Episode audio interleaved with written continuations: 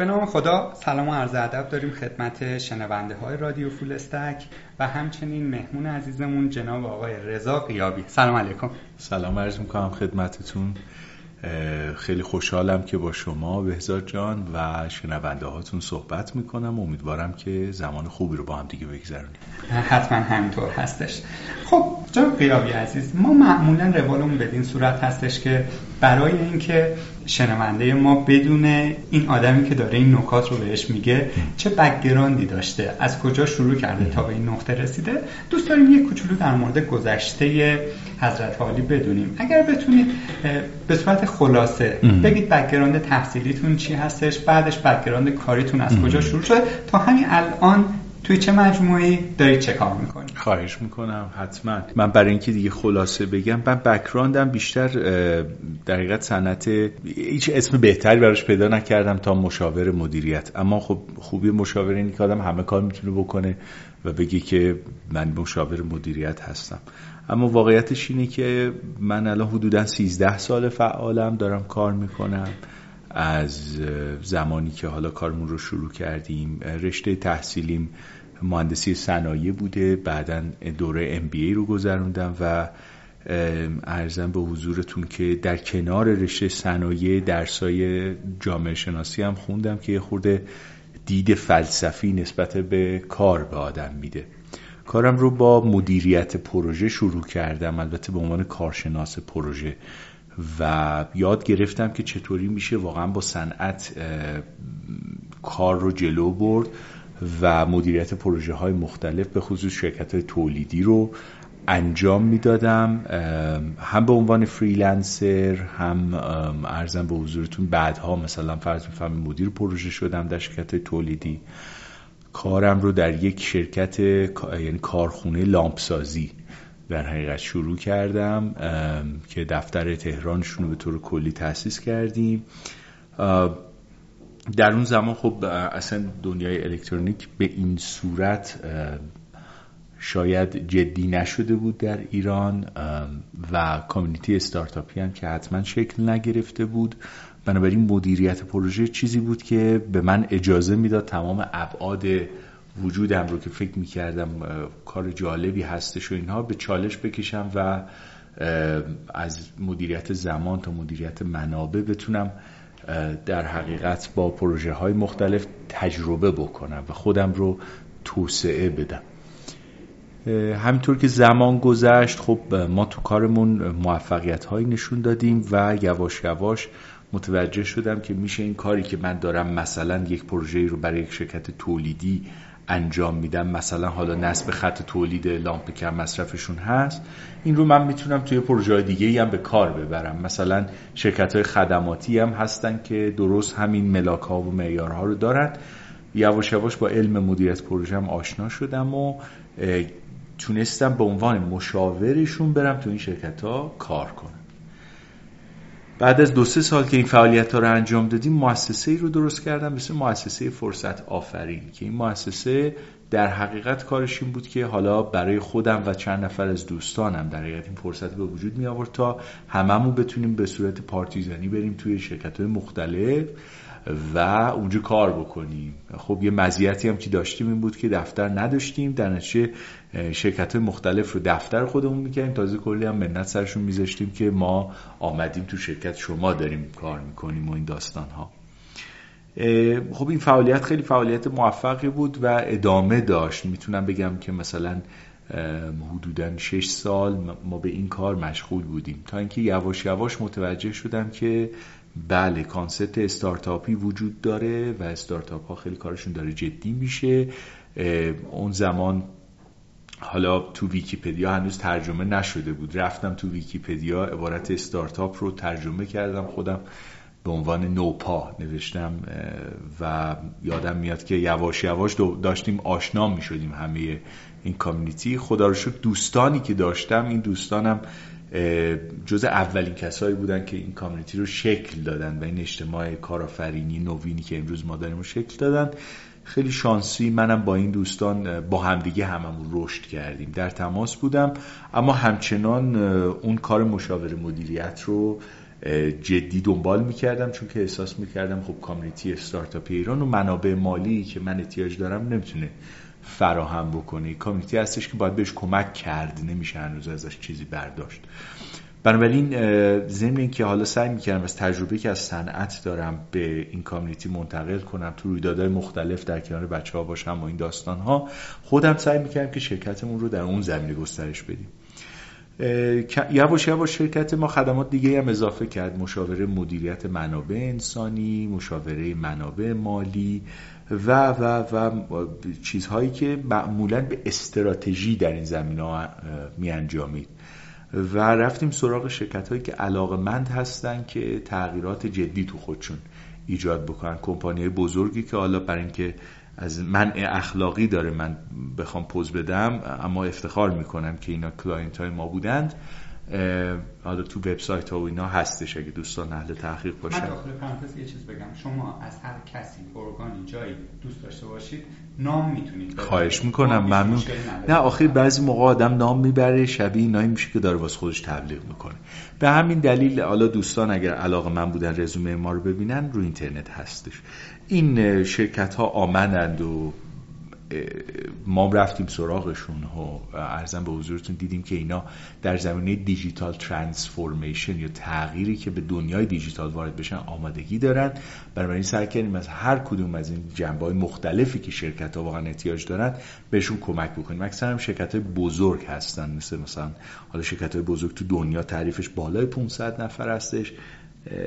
در ایران من می‌تونم بگم بالای 300 نفر که خب واقعا هم داره client های ما رو اونا تشکیل می‌دادن.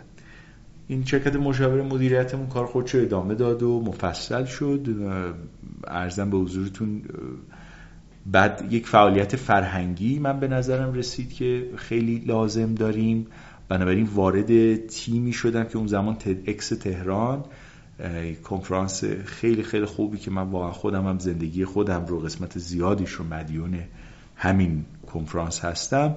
دیدم با دقدقه خودم خیلی جور در میاد و هنوز راه نیفتاده بود که رفتم عضو تیم داوطلبش شدم و بعدا توی تیم ارتقا پیدا کردم تا اینکه در حقیقت تونستم که صاحب امتیازش بشم و برگزار کنندش. که حالا در حال حاضر داریم با یه تیم 6 نفره و یه تیم بزرگتر 60 نفره در حقیقت کار رو جلو می‌بریم که واقعا حاصل کار همه این تیممون هستش. و اون از دغدغه شخصی خودمون می آمد که من احساس می کردم نوآوری اقتصادی ممکن نیست به غیر از اینکه ما نوآوری در حقیقت فرهنگی داشته باشیم و باید تو فرهنگمون پیشرفت کنیم باید پویا بشیم باید ایده های نو وارد جامعهمون بشه و بتونیم ایده های نوعی که حالا تو فرهنگ خودمون هستش رو کشف بکنیم بیاریم. به همین دلیل تدکس تهران در حقیقت ساخته شد و رشد کرد تو طول حدودا هفت سال گذشته. که حالا حاصل کارش رو مطمئنم که عزیزان اهل تحقیق هستن می‌تونن ببینن و قضاوت بکنن در موردش. از تجربه اون در حقیقت شرکتی به نام ویرا درست شد. مؤسسه ویرا در ادامه راه کارش تغذیه و تغذیه محتوایی درست به کنفرانس هایی است که ما احساس می‌کنیم در زمینه نوآوری لازم فعال باشن. و در ادامهشون شرکت مشاورم یه موفقیت مالی کسب کرد که قابل توجه بود. در حقیقت یک VC یا شرکت سرمایه گذاری هم به نام قاصدک Ventures تأسیس کردیم که بتونه منابع مالی درستی رو برای استارتاپ هایی که احتیاج دارن در لایه seed stage سرمایه گذاری بکنه. که الان در حال حاضر شما اینجا تو مؤسسه ما که تشریف دارید در حقیقت حالت هدکوارتری داره برای اون سه تا شرکتی که نام بردم خیلی هم عالی. اسم تدکس میاد. من اولین کسی که اسمش توی ذهنم تدایی میشه آقای سایمون سینک هست. بله. که فکر می‌کنم شما حضورا هم با بله ایشون هم از عزیزانی هستن که من واقعا خیلی دوستشون دارم و طرفدارشون بودم تا اینکه همدیگر رو دیدیم. دیگه من بیشتر طرفدار ایشون شدم و ایشون هم بنده رو تا حدی شناختم. اگر اجازه بفرمایید ما نزدیک های آخر بحثمون به یکی دو تا کتاب ایشون اشاره کنیم حتما. صحبت بکنیم. حتما. وقتی در خلال فرمایشتون میگید که تدکس اومد که ما سرمایه گذاری کنیم روی فرهنگ فرهنگ رو ارتقا بدیم. بله. از دو بود میشه این رو نگاه کرد. یک بود این که فرهنگ یه جایگاه خوبی داره ولی می‌خوایم از خوب به عالی تبدیل بشیم. یه بعد دیگه این هستش که فرهنگ مشکل داره باید بسازیمش. این بله. کدومشه بالا من به عنوان آره حتما. من به عنوان کسی که علاقه مندم چیزی رو بسازم لازمه که از خواستگاه نارضایتی به موضوع نگاه کنم. ممکنه خیلی از عزیزان در حقیقت راضی باشن از شرایط فرهنگی کنونی. اما به نظر من می‌رسه که این مثل یک برکهی هست که مقداری هم خورده گلولای و آب زلال با همدیگه قاطی شدن. و حالا موقع این هستش که ما بیایم تشخیص بدیم این ارزش های ما کجا هست آب زلال کجا هست اونو تشخیص بدیم و اونو بیدار بکنیم. بنابراین من از وضعیت فرهنگی کنونی جامعه ای که در اون زندگی می‌کنم راضی نیستم و به نظرم می‌رسه که ما خیلی بهتر از این می‌تونیم باشیم. ما ها می‌تونیم به مراتب یا آینده روشنتری داشته باشیم و اتفاقا پتانسیلش هم داریم که داشته باشیم. و هر لحظه از آینده ما فرصته. بنابراین لازمه که فرهنگمون و اون که به عنوان فرهنگمون یعنی مجموعه باورهامون هستش اینا رو مقدار دستکاری بکنیم درست بکنیم تا اینکه به یه جای بهتری برسیم. بله.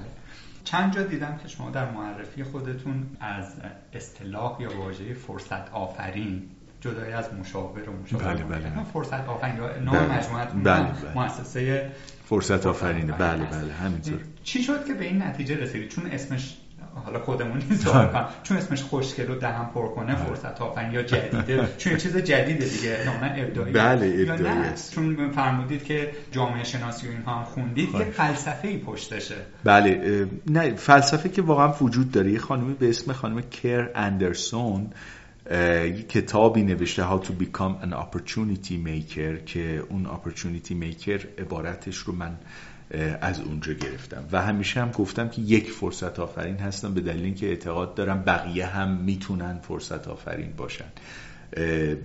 و نمی‌خوام بگم شبیه یه چیزی شبیه یک خورده دین یا خورده مذهبه که این روزا هر کسی سعی می‌کنه بگه نمی‌دونم شما یک کارآفرین فلان باشید شما هم یک ارزش آفرین فلان نمی‌خوام اینطوری بگم چون می‌دونید که خب اون بیشتر حالت شو داره. اما زمانی من یادمه درست اون سالی که حدود سال 90 بود اگه اشتباه نکنم تو لابی هتل استقلال نشسته بودم با خودم داشتم به تعیین تکلیفی می‌کردم که بالاخره چیکار بکنیم ما. این همون زمانی بود که یواش یواش community استارتاپی ایران هم داشت ساخته می‌شد و همون زمانی بود که عرضم به حضورتون منم داشتم تکلیفم رو روشن می‌کردم که آیا من می‌خوام یک مهندس صنایع بشم یک عرضم به حضورتون کار مشاور مدیریت. کار کنم یعنی research انجام بدیم بریم نمی‌دونم یه مدیر بشیم توی شرکتی چی کار باید بکنیم و چرا اصلا چرا به بعضی از پروژه ها میگیم آره چرا به بعضی از پروژه ها میگیم نه. چرا من میرم مثلا فرض بفرمایید راه اندازی یک وبسایت در اون زمان برای آنلاین تیکتینگ بودش مجانا قبول می‌کنیم که این کار رو انجام بدیم. اون وقت چرا مثلا یک پروژه دیگری که به من پیشنهاد شده بود در نزدیک هشگرد که یک کارخونه و یه سایتی درست بشه برای ارزم به حضورتون که اگر اشتباه نکنم قطعات صنعتی فلزی بود. چرا گفتم نه؟ و در صورتی که اون درآمد عالی بود این نه. این و آره از کجا میاد؟ اون زمان من نشستم به این فکر کردم و دیدم که بله قضیه از این قراره که من واقعیتش نمی‌تونم عبارتی برای شغلم داشته باشم. بالاخره رو کارت ویزیتم باید چیزی بنویسم گفتم خیلی خوب نیست دیگه یه عبارتی نیست من. بنویسم مدیر پروژه مدیر نمی‌دونم فلان. دیدم نه نیست. گفتم خیلی خوب عبارت شغلی ما احترام می‌کنم عبارت شغلی ما اختراع می‌کنم. هر کسی گفت این چیه میگم دقیقا این منم یعنی همون کارهاییه که من می‌کنم مجموعه کارهایی که می‌کنم که که شما آره که شما فکر می‌کنی مانعت و جمع هستش اینا نیست اینجوری نیست. من به نظرم یک مدیر یک رهبر یا یک راهبر یک کارآفرین اینا کلاههای مختلفی که یک آدم واحد می‌تونه سرش بذاره.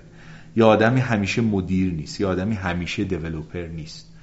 یک دیولوپر زمانی که مثلا فرض بفرمایید داره تصمیم می‌گیره که ازدواج کنه یا نکنه داره یک تصمیم مدیریتی رو زندگیش می‌گیره. پس در اون لحظه کلاه یک مدیر رو گذاشته. زمانی که داره فکر می‌کنه که بچه دار بشه یا نشه کلاه یک کارآفرین رو گذاشته. داره ریسک می‌کنه. ریسک بزرگی هم می‌کنه. داره تصمیم می‌گیره. بله داره تصمیم می‌گیره وارد این راه بشم که دیگه بازگشتی نداره. برای همه عمرم خودم رو درگیر این موضوع بکنم نکنم با چه شرایطی؟ پس بنابراین مدیر کارآفرین فلان فلان فلان فلان این عبارت های شغلی که ما میشنویم اینا تمامش کلاه های مختلفی است که آدم رو سرش می‌ذاره. پس دیدم باید عبارت شغل خودم رو اختراع بکنم. و ترجمه فارسی اپورتونیتی میکر رو فرصت آفرین آوردم و به نظرم رسید که اتفاقا دقیقا من اون کسی هستم که می‌تونم فرصتی رو ایجاد بکنم. تمام این کارهایی که دارم می‌کنم یک فرصتی رو ایجاد می‌کنه برای اینکه سری آدم ها دور همدیگه جمع بشن و بتونن از اون فرصت بهره ببرند. بنابر این بود که اسمش رو گذاشتم فرصت آفرین.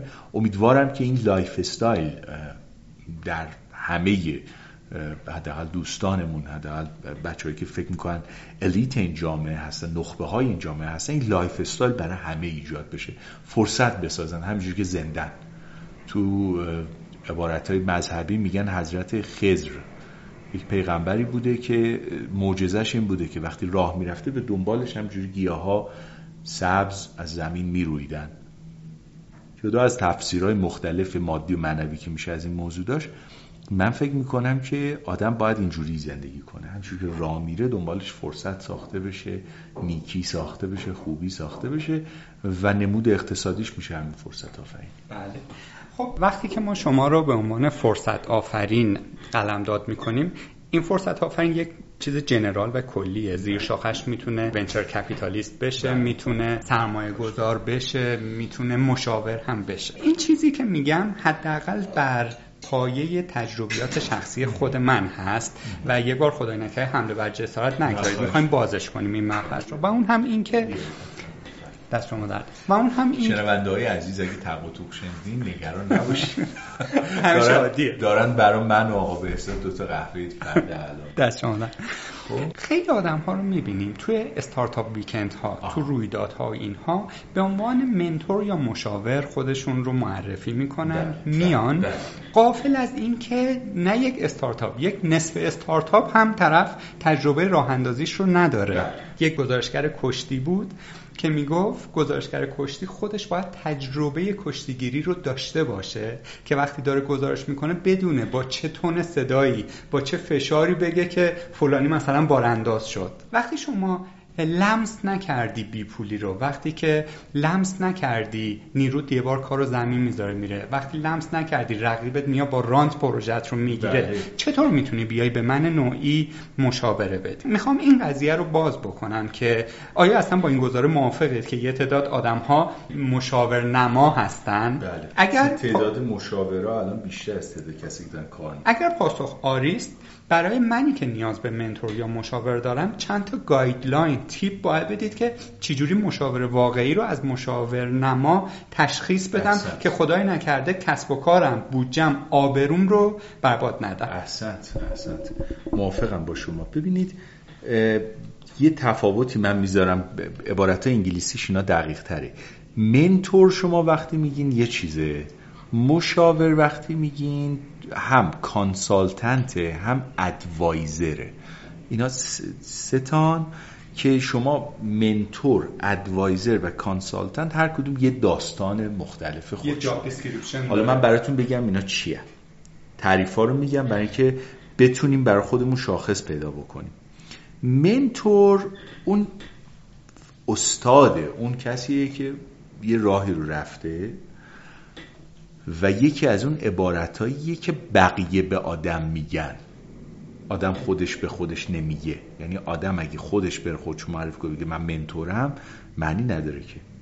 یکی دیگه باید به آدم بگه منتور تا آدم بشه منتور و هر چقدر تعداد اون آدم ها بیشتر بشه آدم منتور قوی تری تفاوت بین رهبر تو سازمان و مدیر دیگه. مدیر سمت رهبر لقبه رهبر میگن به آدم. آدم رو کارت ویزیتش آدم نمیدیسه من رهبر مثلا این سازمانم. درسته؟ رو کارت ویزیتش آدم می مدیر عامل هستم. ولی ممکن آدم آبدارچی باشه توی سازمانی اما رهبر یه فکری باشه رهبر یه خطی باشه. بنابراین یه عده‌ای به آدم توی اون سازمان بگن که من حرف فلانی رو قبول دارم. حالا طرف سمتش چیه؟ انبار داره. به اینه بر من پیش اومده که نمونهشوها. یعنی دیدم که خیلی مشاور به سر پرشوری بودم. رفتم یه انباردار رو توی سازمانی از تو چارت سازمانی برشتم این انباردار رو گذاشتم. و نصف سازمان به من اعتراض کردن که آقا چرا شما سمت فلانی رو عوض کردی؟ بعد دیدم اعضای هیئت مدیره اون شرکت خودروسازی اصلا میرن دم انباره این عشقشون اینه یه چایی با این بخورن و از این یاد بگیرن. و طرف برای خودش یک عارفی بود. اصلا یک کسی بود. من یک رهبر رو توی اون اجتماع کوچیک داشتم جابجا جا می‌کردم به خاطر اینکه فکر کردم که همه چی اون سمت آدم هست در صورتی که نیست. پس بنابراین این منتور که اینه. وقت منتورا قاعدتا نباید از منتورشیپ پول در بیارن یعنی این خودش مس... چیزه. این خود شاخص مهمی هستش. دست شما در نکنه. آره حتما. یعنی ببین منتور یعنی کسی که رفته کارشو انجام داده دیگه. به قول خارجی ها بیندر داندت اونجا بوده و اون کار رو انجام داده. یعنی مثلا اگه من استارتاپی می‌خوام داشته باشم احتمالا منتور من یه کسیه که اون استارتاپ رو داشته موفق بوده اگزیت هم کرده پولش هم در آورده الان نشسته کیف کرده. خب کسی که هم چیزیه از من میاد یه قرون دوزار پول منو بگیره. نمیاد بگیره که طبیعتا. چون یه استارتاپ مگه چقدر پول داره؟ بعد منتور تو ذاتش هم یه ذره خیرخواهی و خوبی و کمک و فیلانتروپی اینا هست. چون بازنشست شده پول داره. چون پول داره پس قاعدتا نمیاد از من استارتاپ که کل باجت مثلا سیدمانی مثلا شما فرض بفهمید 200 من تومن 300 من تومن هستش ساعتی مثلا 200 دلار پول بگیره که. مثلا زشته براش این کار. شما فکر کن الان بری بگی من به بیل گیتس پول دادم. چرا بر بیل گیتس بده؟ درسته؟ آدم هرچی بزرگتر میشه عبا داره شرم داره از اینکه از این جور روش رو در بیاره. چون درآمد آقای بیل گیتس احتمالا یه درآمدیه که خیلی زیاده در روز و از یه روش های بهتری داره پول در میاره. بنابراین منتور به نظر من نباید درآمد داشته باشه از اون کسایی که در حقیقت بهشون چیز میکن حالا یک زمان هست شما می‌خوای که اینو یه جوری به بچه ها بفهمونی که بابا منم وقتم ارزش داره. صبح تا شب نمی‌تونم من به شما خدمت بکنم. شما میای یه پولی می‌ذاری برای اینکه بگیری عین پول میدی به خیریه. و اینو شفاف میکن یعنی اینو خیلی از منتورا من دیدم جای مختلف دنیا این کار می‌کنن ساعتی 100 دلار از شما می‌گیره عین پولو میده به خیریه. بخاطر اینکه اون پول براش پولی نیست. ولی می‌خواد تو هم می‌خواد تو ارزش بدونی. آره می‌خواد تو بدونی که بابا من حداقل یه ساعت این آدم 100 دلار ارزش داره. این شد mentor. حالا شما در کنار این آدم consultant داری consultant ها معمولا خیلی آدم های اتو کشیده ای کت شلواری میبینیدشون معمولا. خیلی مرتب منظم. صحبت که می‌کنی می‌خواد با جواب تو بده یه presentation می‌سازه جوابتون میده. خیلی منظمه خیلی وسواسیه. سعی می‌کنه همه چی رو بفهمه. آداب جلسه رو رعایت می‌کنه. اینا consultant ها فرقشون با advisor اینه؟ این consultant ها و advisor هر دو پول می‌گیرن. برعکس mentor. consultant ها اهل research هم تحقیق شما وقتی بهش میگی که بازار چطوریه اون خبره نیست اون زمینه. ولی میگه اجازه بده من برم تحقیق کنم. یه پروژه تحقیقاتی تعریف می‌کنه از شما پولشو می‌گیره میاره حاصل تحقیقش رو به شما نشون میده. میگه شرایط market استارتاپ فلان اینه. و consultant ها معمولا تیمن. یک فرد نیستن. یه سوال همجا بپرسم. آیا result ی که به شما میدن صد درصد با قطعیت نه نه نه, نه. میگن اصلا consultant کارش کار با عدد و رقمه. کسی که می‌دونه سرش تو محاسبه هستش می‌دونه که هیچ عددی قطعی نیست. مخصوصا وقتی داریم در زمینه علوم مدیریتی صحبت می‌کنیم. شما یه علم مدیریت زیر شاخه منابع انسانی هستش. شما یک علمی که به منابع انسانی برمیگرده رو داری با شاخصهای ریاضی که زیر مجموعه رشته مهندسی هستش اندازه می‌گیری. اینو نمی‌تونی اندازه درستی بگیری. مثل اینکه من به تو بگم من چقدر آدم خوبیم. من چقدر آدم خوبیم و تو نمی‌تونی جواب بدی 33 درصد. تو باید شاخصات رو تعیین بکنی. بعد بگی به احتمال اینقدر با این شاخصا با این تعریف با این استاندارد 33 درصد مثبت منفی 5 درصد. شاید. ها. پس consultant کارش تحقیقه. معمولا شرکت هستن firm هستن. یه چیزایی که تهش مثلا میشه PricewaterhouseCoopers میشه McKinsey میشه Deloitte. اینا consultant. شما اگه یه, یه دونه از این دوره های چیزشون و کارآموزیشون رو ببینی قشنگ اینا روش تحقیق یاد میدن. کارشون تحقیق. حالا ادوایزرها متفاوتن. ادوایزرها معمولا برای شرکت های بزرگتر استفاده میشن. با شخص کار ندارن. خبره هستن و رشته تخصصی دارن. مثلا ما ادوایزر شرکت نفت داریم که میاد مشاور هیئت مدیره یه شرکت نفتی میشه یه شرکت پتروشیمی میشه. ما advisor شرکت IT داریم که خبره است. intuitively دلی می‌دونه که یه چیزی چجوری trend ش می‌شناسه. لایه اطلاعات آدمیزاد اینجوری زیاد میشه. دیتا نالج ارزم ببخشید. data information knowledge و wisdom چهار طبقه از دانش. شما یا داده داری یا این داده ها رو به هم وصل می‌کنی. میشه مثلا اطلاعات. یعنی مثلا به یک کارشناس بورس میگی که شاخص بورس امروز چنده؟ اون بهت یه داده میده یه عدد میده. میگه دیروز چند بود؟ میگه اونم باز یه عدد میده میگه حالا دوتا رو وصل کن به از دیروز تا امروز وضعمون چطوره؟ میگه شاخص اومده بالا. میگه فردا چطوره؟ این دوتا از دیروز تا امروز اومده بالا میشه اینفورمیشن میگی فردا چطوره؟ میشه knowledge یا forecast یه کارشناس مثلا بورسی اولش فقط data ها رو ذخیره می‌کنه. بعد information می‌کنه. اینا رو این روندها رویه ها رو در میاره. راجع به گذشته. بعد آینده رو forecast می‌کنه یعنی صاحب دانشه. مثلا زمانی که 15 سال کار کرد. آخر عمرش که داره دنیا رو ترک می‌کنه بهش میگن آقا کل بورس چه خبر؟ چی فهمیدی از این؟ مثلا 50 سال. میگن هر انسانی سه جمله حاوی خرد تولید می‌کنه در طول زندگیش. اون میشه ویزدر که به تو میگه کلا بورس ایران اینجوریه رابطش با بورس خاورمیانه اینطوریه رابطش با بورس جهانی اینطوریه. ترجمه می‌کنه این آدما معمولا زمانی که در لای نالج هستن یعنی می‌تونن دانش تولید کنن به صورت دلی. یعنی انقدر داده ریختن تو مغزشون که به صورت دلی می‌تونن نظر بدن. صاحب نظر میشن راجع به یه چیزی ما بهشون میگیم ادوایزر اینا تعریفی که من تماما خودم ساختم از اینا. شما ممکنه تو ویکیپدیا یا چیز چیز دیگه پیدا بکنید. اما این تعریف تجربیه. من برای خودم اینجوری حل کردم موضوع رو.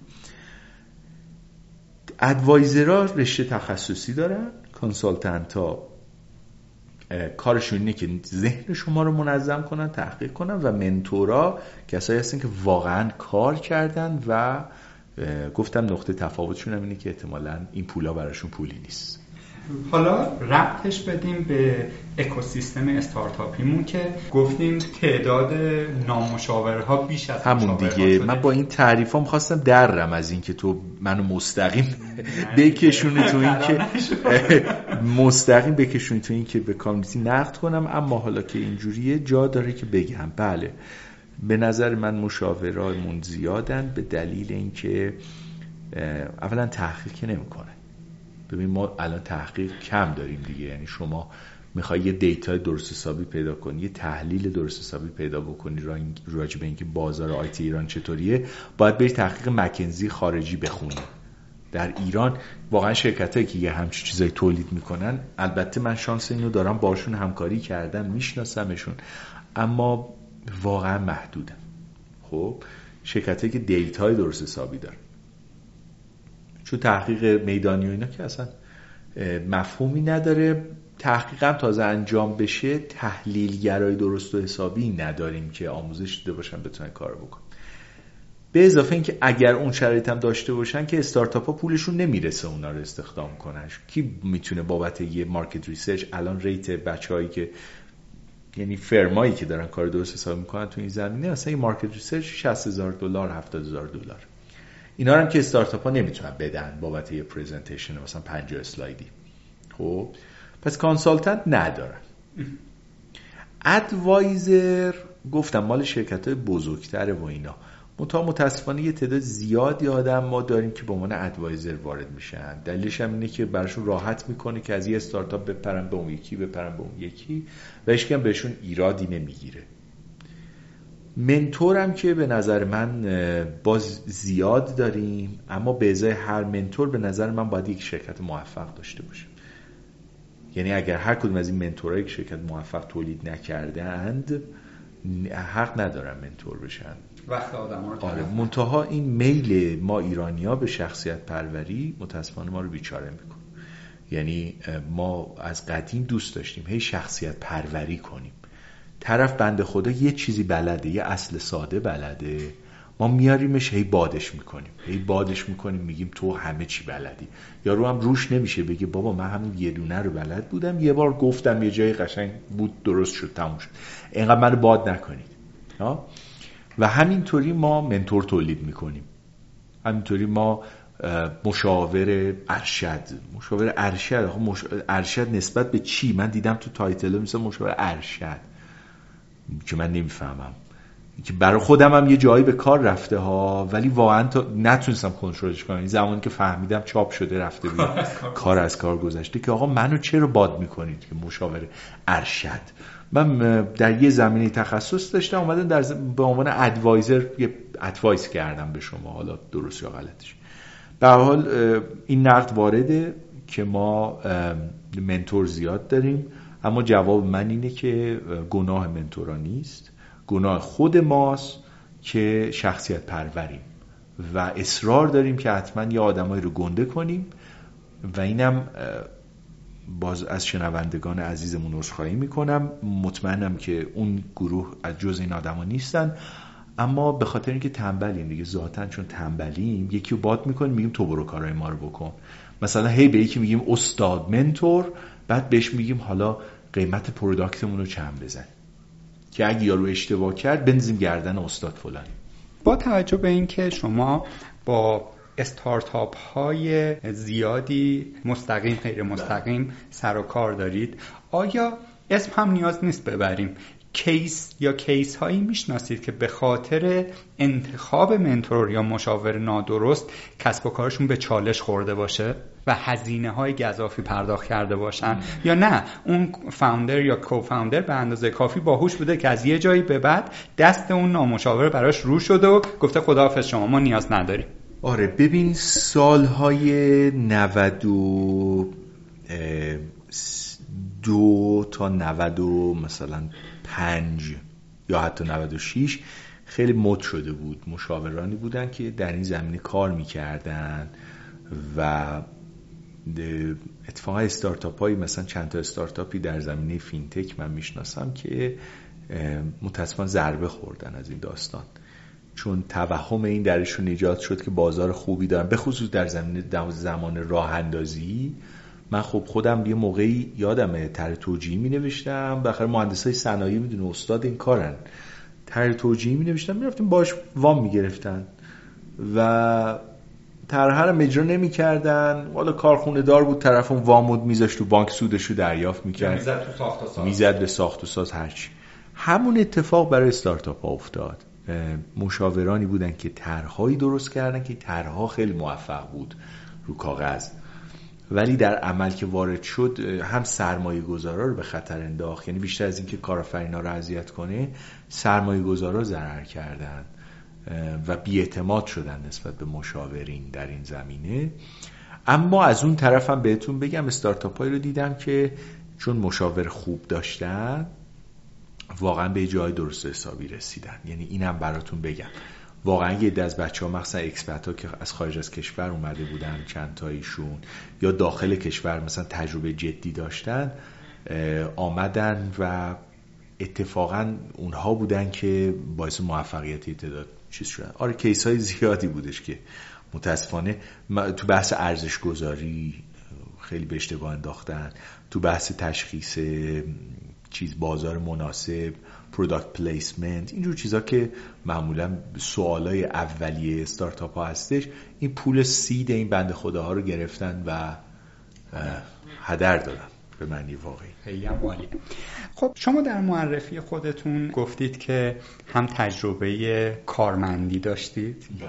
هم freelance ری و از یک جایی به بعد تصمیم گرفتید که خودتون بشید head قضیه و بله. کارآفرین بشید خب این خیلی تجربه جالبیه چون الان می‌دونید که چجور با کارمندتون رفتار کنید چون بله. یه تعداد best practice یا bad practice از مثلا ده سال پیش بله. دارید که می‌دونید من اگه جای این کارمند باشم خوشحال نمیشم با این نوع برخورد و اینها من می‌خوام این تعداد سوالی که در ادامه از حضورتون می‌پرسم مرتبط با کارمند ship ه یه واژه بسازیم از خودمون. آره زندگی کارمندیه. حالا فکر می‌کنم معنی ظاهری منفی داره وقتی ما میگیم کارمند. در صورتی که اصلا ما منظورمون اون نیست. کارمند یعنی یک کسی که یک تخصصی داره اون تخصصش رو داره به یک کارآفرین میفروشه. بله. خب این رو داشته باشیم قبل از بحثمونم من داشتم خاطره برای شما می‌گفتم قبل از اینکه دکمه رکورد رو بزنیم که یه زمان فکر می‌کردم همه باید کارآفرین بشن بله. و گفتم خدای اثر تقصیرات من بگذر کسانی رو که گمراه کردم و اینها به قول شما اگه همه کارآفرین بشن کی کار بکنه بله. در این خصوص می‌خوایم یه کوچولو صحبت بکنیم که خب من با توجه به مثلا تست MBTI تست دیسک. نمی‌دونم خصوصیات روانشناختی خودم شناختی که نسبت به خودم دارم. بهتره به صلاح هم هست که عضو یک مجموعه باشم تا اینکه بخوام یه مجموعه رو leadership بکنم. پس تکلیفمون معلوم شد که من میرم توی جامعه اون 97 درصدیه نه 3 درصد کارآفرین ها اگر قراره که توی این جامعه قرار باشم می‌تونم با فالو کردن یک تعداد قوانین یک تعداد تجربیاتی که قبلا آدم ها کسب کردن درست یا نادرست و یک سری استانداردها یا ولیوها یا ارزشها یک کارمند خوب باشم بله. من اعتقاد دارم کارمند خوب بودن به مراتب بهتر از لیدر بد بودنه بله. خب در این خصوص می‌خوایم روی سخن با اون کسانی باشه که قرار یک تیم ممبر باشن تجربیاتی که خودتون داشتید. احتمالا یک تعداد خطاها هم کردید بله. به دلیل بی تجربگی و از زمانی هم که کارآفرین شدید یه تعداد آدم ها اومدن اینجا هنوز هم موندن. یه تعداد آمدن زود رفتن. یه تعداد آدم ها اومدن ترین شدن. یه تعداد آدم هم ترینبل نبوده. در این خصوص میشه یه کوچولو برامون بگید که من اگر می‌خوام یک کارمند باشم چه کار کنم که یک کارمند خوب باشم؟ بله بله. بهزاد جان بحثی که باز کردی بحث به نظر من خیلی مهمیه. ببین من فکر نمی کنم که اصلا علت این که ما میریم کار می‌کنیم دو چیز از نظر من می‌تونه باشه. یک امرار معاش کنیم. بالاخره ما باید یه روزی بخوریم میریم کاری می‌کنیم و روزی به دست میریم بخوریم. دو اینکه از خودمون احساس رضایت کنیم. یعنی یه هدف متعالی دیگری سر راه بذاریم که احساس کنیم راضیم از زندگیمون مفیدیم به درد بخوریم و و هویت پیدا کنیم. هویت داریم و بتونیم خودمون رو معرفی کنیم. به همین دلیل وقتی به یکی میگن شما کی هستی میگه من مهندس صنایع هستم. آخه آدمیزاد که نمی‌تونه خودشو بگه من مهندس صنایع هستم. شما خیلی چیزای دیگه به غیر از مهندس صنایع هستی. مونتا آدم اونجوری خودشو توصیف می‌کنه به دلیل اینکه می‌خواد وارد یه طبقه اجتماعی بشه می‌خواد یه کار. حالا موضوع رضایت از زندگی به نظر من هیچ ربطی به این نداره که ما کارمندیم یا کارآفرین. و به نظر من نباید بین این دوتا حتی چیز گذاشت. خط فاصله گذاشت. چون کارآفرین ها هم خودشون کارمند یک سیستم های دیگری هستند. اگر درست بهش نگاه کنید. در حقیقت تو سازمان مثلا کارآفرین شما فرض کن مدیر عامل هستش. مدیر عامل یه هیئت مدیره ای داره. خب کارمند اوناست دیگه. حالا خود اون هیئت مدیره پاسخگوی یه سری ادارجاته پاسخگوی عضوی سنفی. باز به اون جوابگوه. باز نمی‌دونم یکی. بنابراین این درست نیست که ما بگیم همه باید کارآفرین باشن همه باید کارمند باشن. ضمن این که اون رضایتی که آدم ایجاد می‌کنه این که همه باید کارآفرین بشن یا کارآفرینی چیز خوبیه در حقیقت پیشروش امریکا بوده تو جهان که خیلی اقتصاد کارآفرینی رو میپسنده و نمونه موفقی هم که تو سیلیکون ولی داره آرزومنده که هم خودش آرزومنده که دوباره تکرار بشه یه جای دیگه آمریکا هم بقیه دنیا آرزومندن. تا به حدی که مثلا ما چه می‌دونم سیلیکون ایران هم داریم حتی. یعنی دیگه انقدر همه آرزومندن که شبیه سیلیکون ولی ساخته بشه. ولی واقعیتش اینه که سیلیکون ولی یک اتفاق تاریخی بود که شاید دیگه هیچ وقت تکرار نشه. ما دنبال یک نمونه بهتری باید باشیم. اما تو همون امریکا شما وقتی تحقیق می‌کنی تو 16 تا business مقاله ای که دانش MIT Lab نوشته روی 16 تا business model اساسی که میاد در حقیقت نگاه می‌کنه می‌بینی چقدر از اقتصاد کشور مثلا به کدومی که از این business model ها وابسته است شما می‌بینی یک چیز حدود کمتر از دو درصد از اقتصاد آمریکا یعنی از GDP امریکا به بحث entrepreneurship وابسته هستش چون چیز های ریسکیه. یه چیزی حدود 65 درصد از اقتصاد آمریکا به یک چیزی وابسته است به اسم financial landlording یا اجاره دادن منابع اقتصادی. امریکا یک کشور پولداری هستش هم پولشو داره هم زورشو داره که پول قرض بده به شما و ازتون پس بگیره و این کار رو در ابعاد یه lifetime و در ابعاد بین المللی می‌کنه. به همین دلیل شما الان که بری تو امریکا از روز اول که وارد میشی بدهکار میشی. چطوری بدهکار میشی؟ اینطوری که خب مکانیزم کپیتالیستیه دیگه. حالا انتقادی هم بهش نیست ولی اینجوریه داستان که یا تو سی سال کار می‌کنی یه خونه می‌خری یا خونه رو الان بهت میدن سی سال کار می‌کنی مرگجش رو میدی. یعنی به همین راحتی می‌تونی اونا چون منابع مالی بیشتری دارن خونه رو به شما میده. چون می‌تونه بده. بعد با سودش از شما پس می‌گیره. اینجوری شما مجبور میشی کار کنی که اون سود رو بدی. ولی اگه اون تعهد رو نکرده باشی نمیدی خب بنابراین تو اون جامعه که منابع مالی زیاده و نمی‌دونه چیکار کنه شاید دوستان باورشون نشه. ولی همونقدر که پول نداشتن بدبختی میاره پول داشتن و ندونستن اینکه آدم چیکار بکنه با پوله در عواد ملی بدبختی میاره. دوچار تورم میشه کشور و مسائل مختلف دیگه. اونا برای اینکه این صد دو حل بکنن تشویق می‌کنن که آقا برید ایده های نو نمی‌دونم اینجا land of opportunities ه می‌تونید برید هر کاری دلتون می‌خواد بکنید یه رویا داشته باشین American dream بهش میگن رویای آمریکایی. این یه کپی شده در تمام دنیا. امروز در برلین هم شاهدش هستیم در سنگاپور هم شاهدش هستیم در همین بغداد کنار خودمونم شاهدش هستیم. در تهران هم شاهدش هستیم. که چی شده؟ که ما اصرار داریم که آقا کارآفرینی چیز عالیه. اما کارآفرینی برای همه نیست. کارآفرینی یک سبک زندگیه که می‌تونه اونقدرم جالب نباشه. عزیزانی که فکر می‌کنن که مثلا من کارآفرینی می‌خوام بشم به دلیل اینکه نمی‌خوام به رئیسم جواب پس بدم شما اگه الان یه دونه مدیر داری وقتی کارآفرین بشی باید 20 نفر جواب پس بدی. به کارمندت باید جواب پس بدی واقعا چون حقش رو می‌خواد ازت و طلبکار ازت. دولت هم وایساده پشت سرش میگه آقا این جز دویون ممتاز است اگه لازم لوازم شرکت تو می صندلیاش بفروشی و حقوق اینو بدی. به ما اداره مالیات باید جواب پس بدی به بیمه باید جواب پس بدی به به همسرت باید به تعذیرات باید جواب پس بدی به انواع و اقسام نهادهای نظارتی باید جواب پس بدی به بازارت باید جواب پس بدی. به مشتریات هم باید جواب پس بدی و اینا واقعا همهشون رئیسای تو هن. بنابراین کسی که خودشو می‌بره تو ورته کارآفرینی اتفاقا پاسخگوتر میشه از کارمند. این یک. منتها ما وقتی در مورد کارمند صحبت می‌کنیم تصویر ذهنی زشتی ما داریم.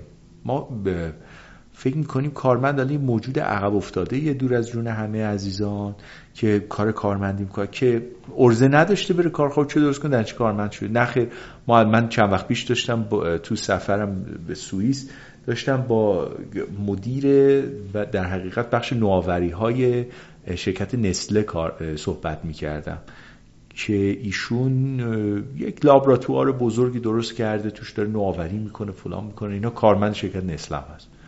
و از پنج تا نسل من بیشتر داره کارآفرینی می‌کنه. هیچ چیزی هم نداره. عبارتش هم کارمنده رو کارتش هم نوشته نمی‌دونم manager of مثلا innovation center فلان فلان. بنابراین آدم می‌تونه اون روحیه کارآفرینانش رو در دنیای کارمندی پیاده کنه. که اتفاقا به نظر من خیلی هم شیرینه. کما اینکه ما اینجا در دفترمون عزیزی رو داریم که یه روزی منو کشید کنار گفت آقا ببین من دیدم تو انقدر از ساعتات اینجوری داره تلف میشه بیا اینجوری من اینا رو monetize می‌کنم با هم شریک. و منم گفتم بله بیا بکنیم همین کارو واقعا. و اون یه کاربند اما عملا کاری درست کرد که منم برام ایجاد ارزش شد. بله بله. اصلا یه کتابی هست به اسم Managing Your Managers که من توصیه می‌کنم عزیزان حتما بخونن و دقیقا میاد همین رو هدف قرار میده. صحبت منم اینه که میگم شما فکر نکن رضایت از زندگی لزوما با حرکت از سمت کارمندی به کارآفرینی تحقق پیدا می‌کنه. و دوستانم اگه می‌خوان کارآفرینی بکنن نه انگیزشون چیه. تحقیقی از به اسم The Founders Dilemma که این رو انجام دادن. هشتا انگیزه کارآفرینا رو بررسی می‌کنن بین زن و مرد جدا و تو دهه 20 جالبه که شما بدونین به دست آوردن پول بیشتر انگیزه هفتمه کارآفریناس از هشتا. اولیش میل به استقلاله. حالا صحبت من اینه که همچین استقلال عجیب غریبی هم حاصل آدم نمیشه. اتفاقا کارآفرین یعنی خود من مثلا از زمانی بیزنسم رونق پیدا که که خودم برای خودم هیئت مدیره تراشیدم. خودم سهام شرکتم رو فروختم به عده دیگر از عزیزان. خودم برای خودم رئیس تراشیدم. این جواب میده این فرمت. بنابراین این که ما باید پاسخگوی یه عده باشیم همواره تو زندگی با ما هست. حالا برگردیم به بحثمون. همه لازم نیست کارآفرین بشن. همه در حقیقت لازم نیستش که کارمند بمونن. اینا سبک زندگیه و میشه تو هر سمت سازمانی آدم این کلاه رو برداره و کلاه کارآفرین رو سرش بذاره. شما کارمند مثلا فرض کنید یک اداره دولتی در ایران. اگر که این کارمند کلاه کارآفرینی رو سرش بذاره می‌بینید که چقدر زیبا می‌تونه تغییرات زیبایی تو محیط خودش ایجاد بکنه. کما که الان نمونه هاشو می‌بینیم. مثلا تو فرض کنید که معاونت علمی فناوری یه عده از کسایی که کارمندن ولی دارن چقدر اینیبل می‌کنن در حقیقت چقدر توانمند می‌کنن قسمت از جامعه رو برای اینکه اونها به آرزوهاشون برسن کارآفرینی بکنن.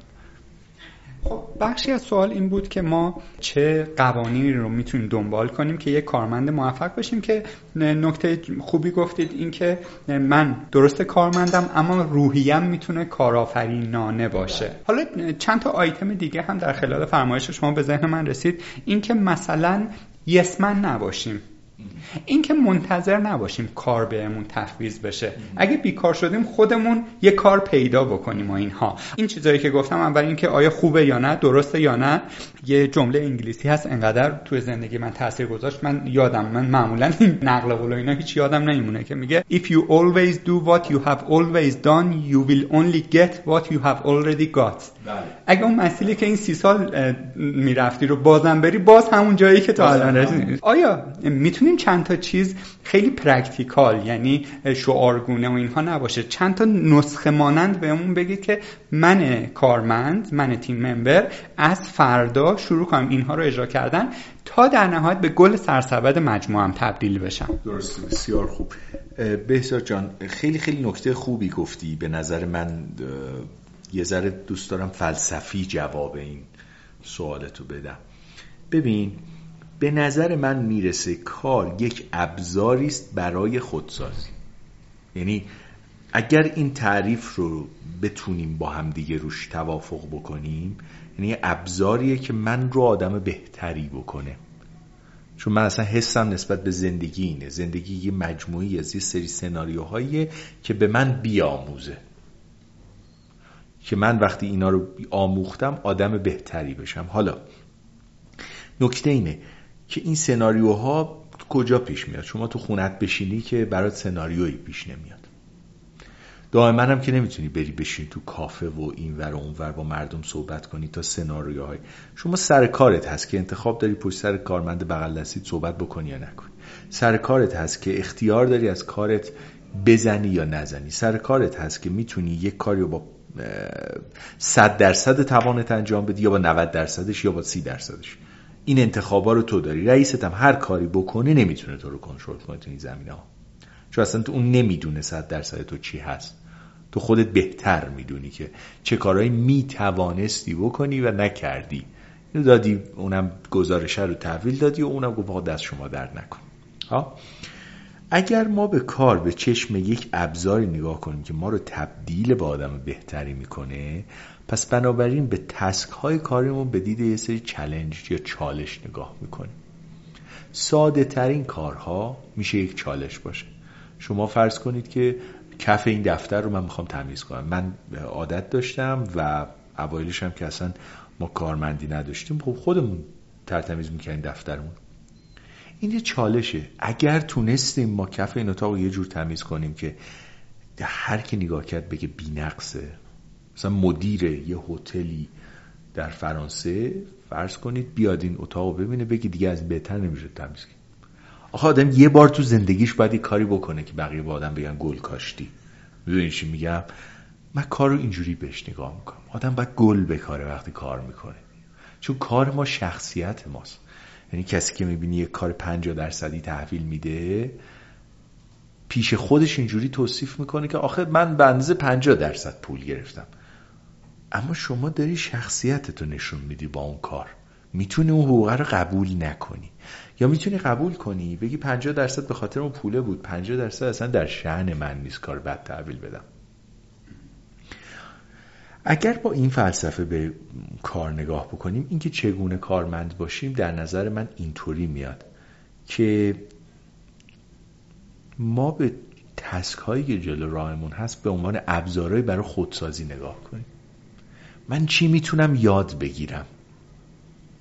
مثلا طرف به ما میگه آقا جون من احتیاج دارم یه campaign marketing راه بندازم. من دو تا option دارم. یا بگم که من نمی‌دونم بی زحمت به من بگین چیکار کنم من انجام بدم. یا اینکه برم مثلا 20 تا ویدیو یوتیوب ببینم تو این زمینه. بعد بیام بگم آقا من فهمیدم می‌خوام چیکار کنم. حالا دوستان میگن آقا ما اگه این روحیه رو داشته باشیم ممکنه از همون سوء استفاده شه. یعنی کارفرمایی گیر بیاره ما رو استثمار کنه. ای اذیت من میگم بذار بکن.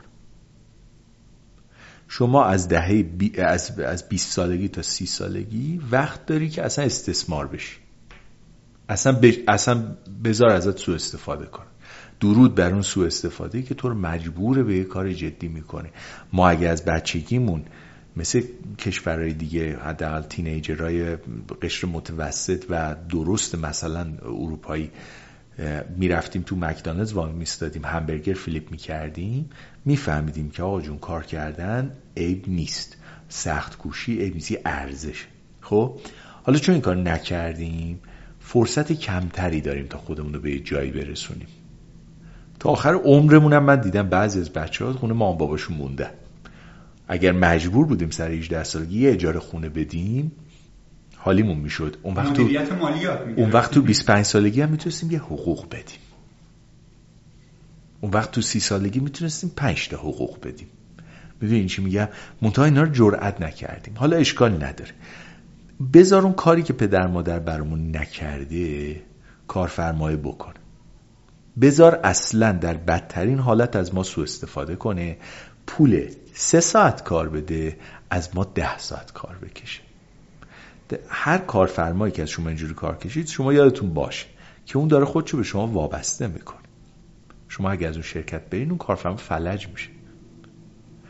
بنابراین اصلا قصه نخوره تو این زمینه. به اضافه اینکه جنگ که نیست دعوا که نیست. چرا ما به عنوان کارفرما باید همیشه حالا روی صحبتم به کارفرما هم برمیگرده؟ امیدوارم عزیزان زیاد خوشحال نباشن که همش به کارمندای نرفا می‌زنم ولی چرا ما از یه طرف کارفرمامون باید بگه آقا این اومده من پدر اینو در میارم در ازای این پول که دارم بهش میدم؟ از یه طرف هم کارمنده بگه حالا منم هر جور شده پدر تو رو در میارم. پولر می‌گیرم کارم نمی‌کنم. ببین چی جوری. می‌دونی چی میگم؟ من یادم میاد سال 86 ما تحقیق کردیم 20 دقیقه ساعت کاری مفید کارمندای یک وزارت خونه بود. 20 دقیقه. 20 دقیقه کار می‌کنن در روز در روز 8 ساعته و با این حساب من حساب کردم تقریبا تو خاورمیانه گرونترین منابع انسانی رو داریم. چون در ازای 20 دقیقه داره اون حقوق می‌گیره. اینجوری نیست به خدا جای دیگه پدر آدم رو در میاره اون وقت همین آدم مهاجرت می‌کنه میره کانادا شیفت 16 ساعته کار می‌کنه. راضی هم هست. چرا؟ چون می‌فهمه نه که اونجا دیگه قضیه جدیه دیگه چیز نیست. نمی‌تونه شوخی کنه. خونه ما بابا هم نیست نمی‌دونم فلان هم نیست. باید من 16 خب همون زحمت تو اینجا بکشی یه نتیجه عجیب غریبی می‌گیری. حداقلش اینه که چهار روز دیگه رئیست بهت میگه آقا من همه چیم به تو بستگی داره. چیکار کنم بمونی؟ تو هم میگی مثلا بده دیگه 20 درصد شرکت تو بده 30 درصد شرکت تو بده. تا من اینجا بمونم بشم مدیر مثلا فلان قسمت. بعدم رشد کنم برم بالا. چرا نشه؟ خب این از یه طرف واسه کارمند از یه طرف هم واسه کارفرماها باید گفت که اینقدر به فکر چیز نباشن دیگه. یعنی مثلا ما اشتباهی که داریم اینه که منابع انسانی نگاه می‌کنیم. آخه انسان که نمی‌تونه منبع باشه. شما تو خیابون مثلا یکی به راه میری یکی بهت بگی چطوری منبع محترم خوشحال که نمیشی ناراحت میشی. یک منبع مصرف شده این نیست که شما یه آدمی. میگن بهتر بگیم سرمایه های سرمایه اونم فوشه آخه سرمایه من شما رو پول می‌بینم. شما خوشت میاد؟ من شما رو سرمایم می‌بینم. خوشت میاد؟ چی بگیم؟ من شما رو یه انسان دارم می‌بینم. شما بهزادی برای من. می‌دونم چی میگم؟ شما بهزاد هستی. با یه سری نقاط قوت و ضعف و روان و خاصیت خودت اتفاقا به نظر من مدیر ایرانی بیشتر از هر مدیر دیگه باید روانشناسی بدونه. باید مهارت های روانشناختی داشته باشه. به دلیل اینکه بتونه یه رابطه انسانگونه با تیمش برقرار کنه. چون شما تا زمانی که به اون به چشمه انسان نگاه نکنی اونم به تو به چشمه انسان نگاه نمی‌کنه. و معمولا چون کارفرما از کارمندا بزرگترن از نظر سنی از نظر طبقه اجتماعی مالی اینا بزرگتر هستن اون کوچیکه از این بزرگی یاد می‌گیره دیگه. من چه تیپ کارمندایی رو دارم می‌سازم؟ کسایی که به دیگران به چشم ابزار نگاه کنن. یعنی من میگم خب من نیرو می‌ذارم اینجا نیرو می‌ذارم. این نیرو می‌ذارم عبارت ارتشیه. تو ارتش میشه این چیزها رو گفت ولی به جوون دهه 80 بگو نیرو ببین چیکارت می‌کنه. یعنی اصلا شوخی نداره. می‌دونی؟ راضی هم نیست شوخی هم نداره. اونو باید منتشو بکشی و این مسئله مام نیست اینو گوگل هم داره. گوگل میاد براشون bean bag می‌ذاره PlayStation می‌ذاره میگه الان قربونت برم. چیکار کنم تو کار کنی فقط؟ می‌دونی چی میگم؟ اصلا این موضوع millennial است موضوع Gen Z یا generation Z هستش. خب؟ و مسئله اینه که از این طرف اونا یادشون رفته اصلا کار به چه دردی می‌خوره؟ از این طرف ما یادمون رفته که هی داریم تشویق می‌کنیم به عنوان کارفرما اینا رو. یعنی بهشون میگیم تو ابزاری تو نباشی چهار نفر بهتر از تو. خب کدوم انسانی حاضر تو هم شرایطی کار بکنه؟ بعد میگیم آدم کافی نیست. آدم به درد بخور نیست. چند وقت با یکی از دوستانمون صحبت می‌کردیم. ایشون تو بازار فعالیت می‌کنه. می‌گفت آدم تعداد شعبش باید به اندازه تعداد پسراش باشه. چون اصلا پسرا هستن فقط کار میرن جلو. دیگه مثلا من دو تا پسر دارم دو تا شعبه دارم دیگه. کار دیگه نمیشه کرد. شما با این دید بخوای زندگی کنی از نمی‌تونی رشد کنی. فکر کن مایکروسافت باید چند تا بچه داشت که بیل گیتس می‌تونست اینقدر پیشرفت کنه. نمیشه که. به همین دلیل بله کارمند و کارآفرین هر دو هم مقصرن هم بی تقصیر و هر دو باید رو خودشون کار بکنن. اینکه چه کاری من به عنوان کارمند می‌تونم بکنم اینه که اصلا ولش کن که چیز چی میگه. کارفرمایی توی ابزاری واسه که تو پیشرفت کنی. یه ابزاریه. هر چی بهت میگه چالش رو قبول کن یه جور که روش کم شه. می‌دونی؟ و اتفاقا به نظر من اینجوری آدم یه اشکال نداره. آدم 4 5 سالی ازش سو استفاده میشه. جوانه اروپایی هم میرن تو PwC پرایس واترهاوس کوپر. برای کارآموزی یا برای استخدام. با 22 سال سن میره با مثلا 25 سال سن میاد بیرون. روسش کشیده میشه انصافا. مثلا 8 صبح کار می‌کنه واقعا بعضی ماها تا 9 شب 10 شب. هیچی که اصلا جوون ایرانی اصلا در ظرفیت خودش ممکن نباشه یه همچین کاری. یا اگرم باشه هیجانی. ولی اونا واقعا سه سال جوری کار می‌کنن. بعد حقوق چقدر؟ مثلا به پول ما اگه بخوای آخر ما حساب کنی مثلا برای ما یک کنی میلیون تومن دو میلیون ولی وقتی میاد بیرون میگه آقا من پی دبلیو سی کار کردم و این همه کار بلدم. می‌دونی چی میگه دانشگاه اجباری بوده برای من. در خلال صحبتاتون چند تا کیورد گفتید که اگر اجازه بفرمایید من در ادامه بحث هر کدوم از اینها میشه در موردش خوب صحبت کرد. اما اون چه الان به نظرم جا داره در موردش صحبت کنیم نمی‌دونم این چیز رو بقیه مدیران اساتید دانشگاه این حوزه اینا میگن یا نه. این رو چیزیه که من در موردش یک مقاله ای نوشتم و اون هم این که اهمیت انتخاب اولین جایی که کار می‌کنیم. تا جایی که من اعتقاد دارم. اون اولین شرکتی که میریم توش استخدام میشیم به نوعی DNA شما رو می‌سازه. اجازه بگیم مثال خودمونی بزنم. یک پسری هست به اسم سهند. دو تا option داره. یکی کار کردن برای آقای قیابی یکی برای مرادی. بله. خب فرض کنیم که آقای قیابی یک کسی هستش که یه ذره روحیه خشک آلمانی داره به ددلاین اعتقاد داره به کار با کیفیت اعتقاد داره ولو نحوه چای گذاشتن جلوی مهمان که این بله. باید یه استاندارد داشته باشه قاشق این ورش باشه اون ورش باشه و اینها بهزاد مرادی یه ذره هیئتی قضیه رو نگاه می‌کنه میگه کار با کمترین هزینه سریعترین زمان انجام بشه و اینها این سهند فرض کنیم میاد پیش بهزاد پس از یه مدتی مثلا سه سالم اینجا کار می‌کنه. سهن چند سالشه؟ 23 4 سالشه. یعنی دانشگاهش تموم شده حالا یا سربازی رفته یا نرفته. اولین تجربیات کاریشه و در این زمینه هم مطالعاتی نداشته. فکر می‌کنه اون چه که بهزاد میگه که از اون 7 سالم بزرگتر هستش تجربه داره توی این حوزه پس حرف چرت نمی‌زنه. این سهند احتمالا در ادامه فعالیت حرفه‌ایش دیگه نتونه توی شرکت های درست درمون کار بکنه. چون وقتی دو هفته میره تو اون شرکت تو اون شرکت حرفه‌ای مچ نمیشه. حالا فلشبک بزنیم. از غذای روزگار اتفاقی یا یه نفر بهش رکومند می‌کنه که برو پیش رضا قیابی کار کن. یه ذره سخت بهت می‌گیره.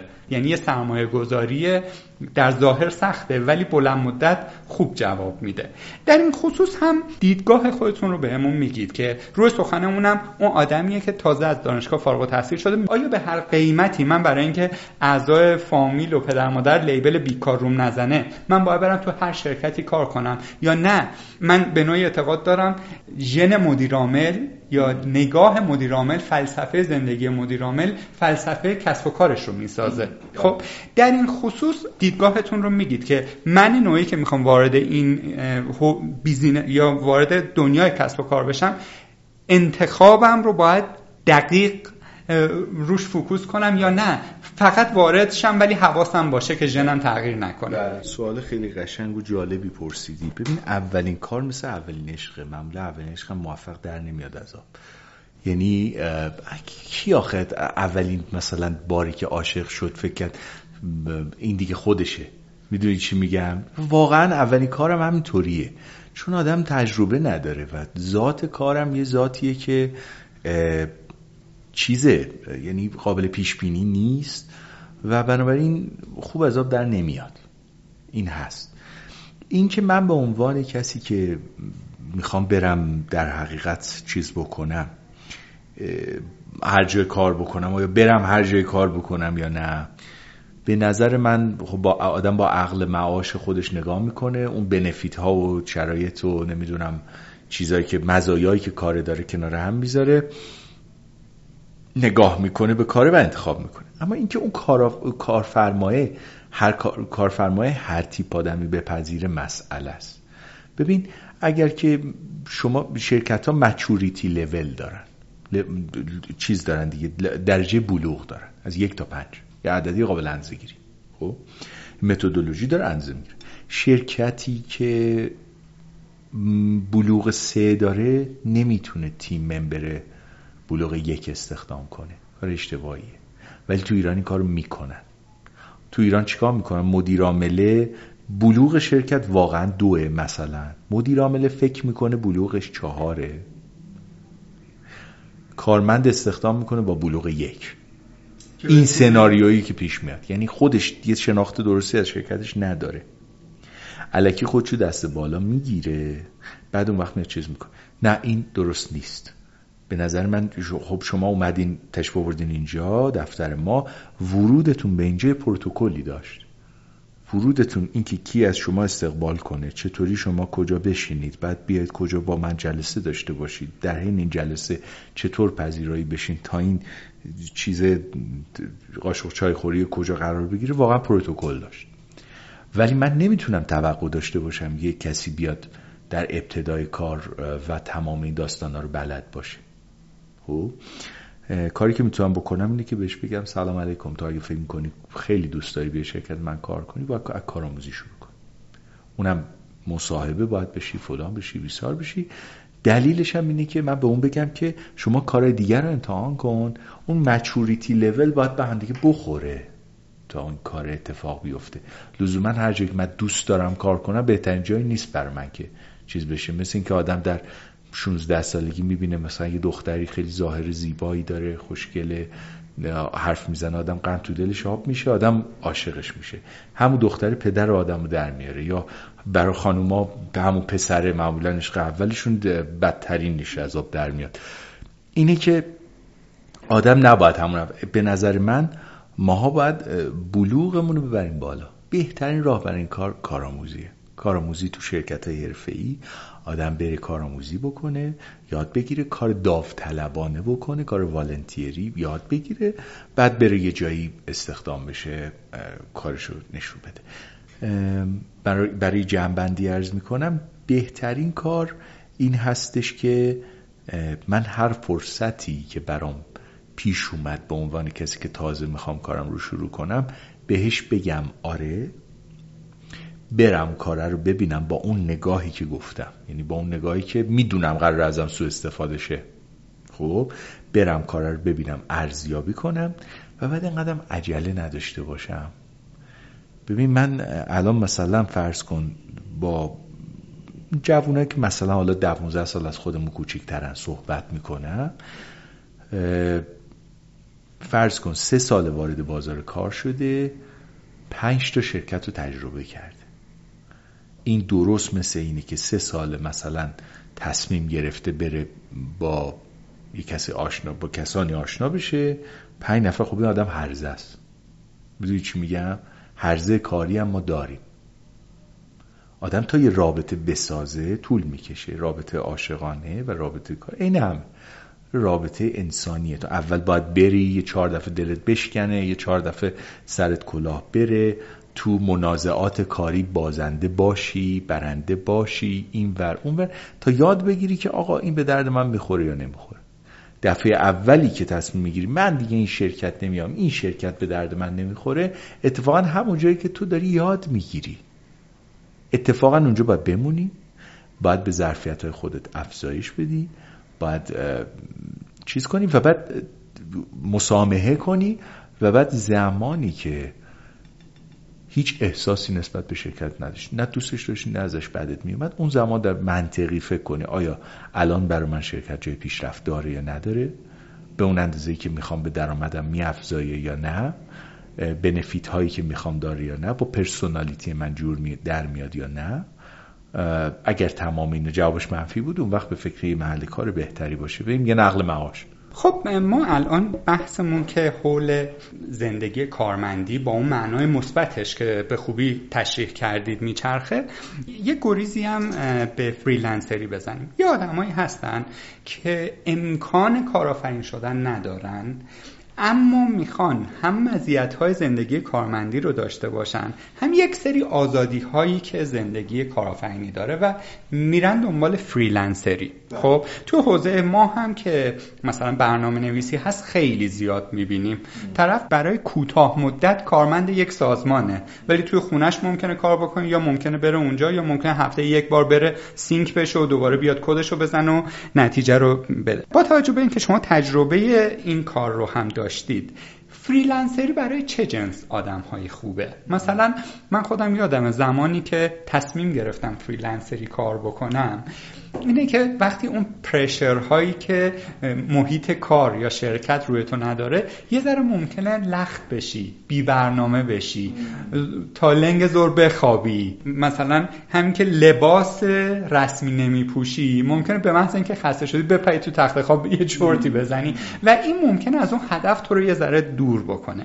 در این خصوص هم میگید که فریلنسر موفق کیه و برای چه جنس آدم هایی خوبه؟ و داخل پرانتز این رو هم بدونیم که چالش های خاص خودش رو داره. مثلا با توجه به اینکه ما قراردادهای سفت و سختی نمی‌تونیم ببندیم case کم نبوده که طرف پولش رو خوردن سر یک پروژه. در این خصوص یه کوچولو برام صحبت می‌کنه حتما حتما. ببین گفتی که بعضیا امکان کارآفرینی ندارن. حالا جالب تو مورد من امکان کارمندی نداشتم. چون هیچ استخدام نمی‌کرد. من با رؤسا معمولا فیزیکی دعوام می‌شد. با اینکه آدم اتو کشیده ای هستم. مثلا دنبال دردسرم نیستم. ولی انقدر من دعوام شد با این اون که دیگه فهمیدم آقا من هیچ جا استخدام نمی‌کنم. در نتیجه باید کار خودم داشته باشم. حالا اینکه آره واقعیت عرض می‌کنم یعنی واقعیت یه مدتی دیدم که پول چیز که میدم پول حقوق کارمند که میدم بهتره تا پول دیه بدم. بنابراین آره اینجوری شد. ولی حالا از شوخی بگذریم. در زمینه این داستان که تو گفتی فریلنسری به نظر من فریلنسری گذراست. باید ازش بگذریم. فریلنسری یک برهه از زندگی می‌تونه باشه از زندگی کاری. نمی‌تونه آدم تمام عمر فریلنسر باشه. این عقیده منه. نمونه هست که تا آخر عمرم فریلنسرن ها. ببین معمولا کسایی که دنبال دردسر نیستن کارای راحت می‌خوان تیپ کارهای مثل وکلا تیپ کاری مثل اطبا اینا کسایی هستن که گارانتی شده است که زمانشون رو می‌تونن بفروشن. تخصصشون می‌تونن بفروشن. معمولا به سمت فریلنسری میرن. من اینو خیلی میپسندم. فقط یه اشکال جدی که بهش وارده اینه که مقیاس پذیر نیست. شما ماکسیموم به اندازه زمان ضبط داره مثلا توانت می‌تونی حالا چیز کنی دیگه پول در بیاری. که یه سقفی داره. من کلا با business model ایی که cap داره سقف داره مخالفم. یعنی به نظرم اینا دوره گذر هستن. شما می‌تونی فریلنسری کنی سی ساعت در هفته کار بکنی سی ساعت مثلا سی تا صد دلار هم در بیاری سه هزار دلار به جیب بزنی. درآمد خوبیه بله. چقدر امکان رشد داره؟ فوقش تا سی و پنج ساعت. فوقش تا چهل ساعت. اون صد دلارت هم فوقش بکنی دویست دلار. بکنی 400 دلار. دیگه اگه اندازه بیشتر نمیشه که. بنابراین شما همیشه مغلوب و منکوب این داستان هستی که به همون اندازه ای یه اندازه ای داری که قدت از این اندازه بلندتر نمی‌تونه بشه. به همین دلیل برای زمانی از زندگی خوبه که موقعیت کاری بهتری از جنس اینکه بری یه جای مدیر بشی و اینا گیرت نمیاد.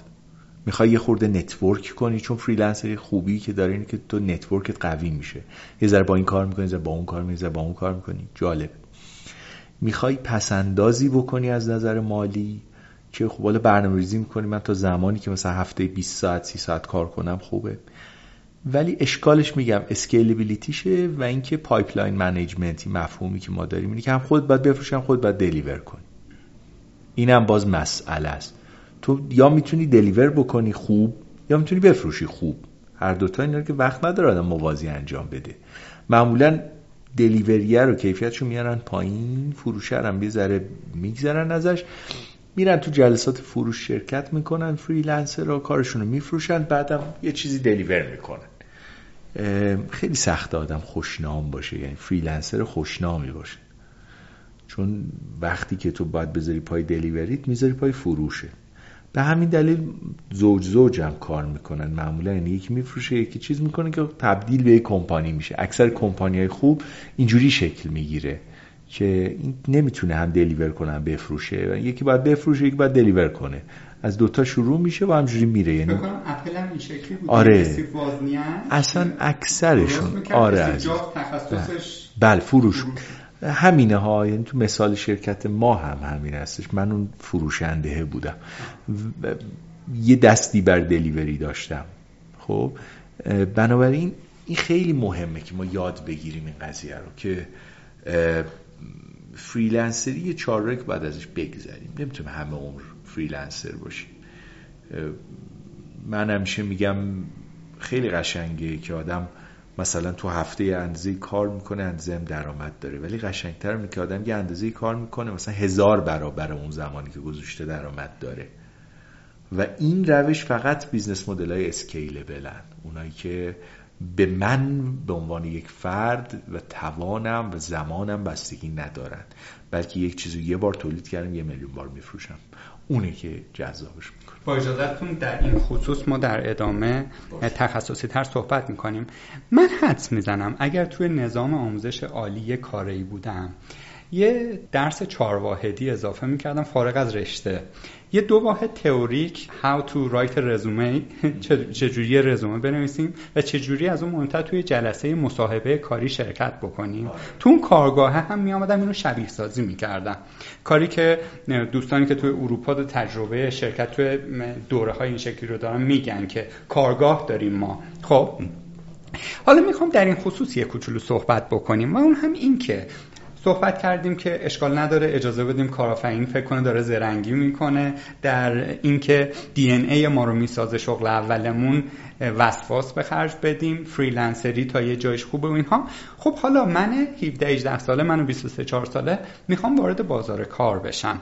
از پوشش هم گرفته. حالا تجربیات شما مثلا شاید یادتون بیاد یه چیزی هم خارجی ها دارن میگن the first impression is the most important one. بله. یعنی تو اون سی سالینیه امروز که من توی دفتر نشسته بودم شما اومدید تو اون نگاه اول یا از من خوشت اومده یا بدت اومده و تا الانی هم که داریم صحبت می‌کنیم پس ذهن شما هست و من خیلی سخت می‌تونم چنجش بکنم. حالا انشالله که مثبت.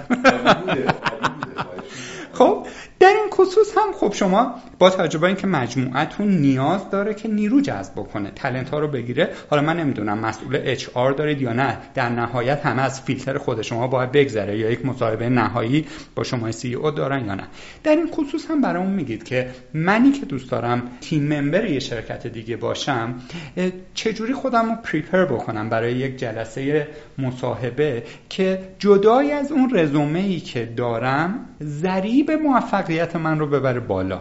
خب مثلا من خاطرم هست زمانی که توی جذب نیرو فعالیت می کردم به اینکه کفش طرف واکس داشت یا نه به اینکه مثلا چه جوری آیا از زیر در رفته بود روی صندلی یا خیلی صاف عمود زاویه درجه 90 نشسته بود همه اینها به من کمک می‌کرد. یا اینکه مثلا توی رزومش تایپو داشت یا نه. بله. یا اینکه خیلی فکر می‌کنن رزومه انگلیسی بنویسن خیلی خوبه. بعد هشت غلط املایی تو خط اول و دوم بود و اینها.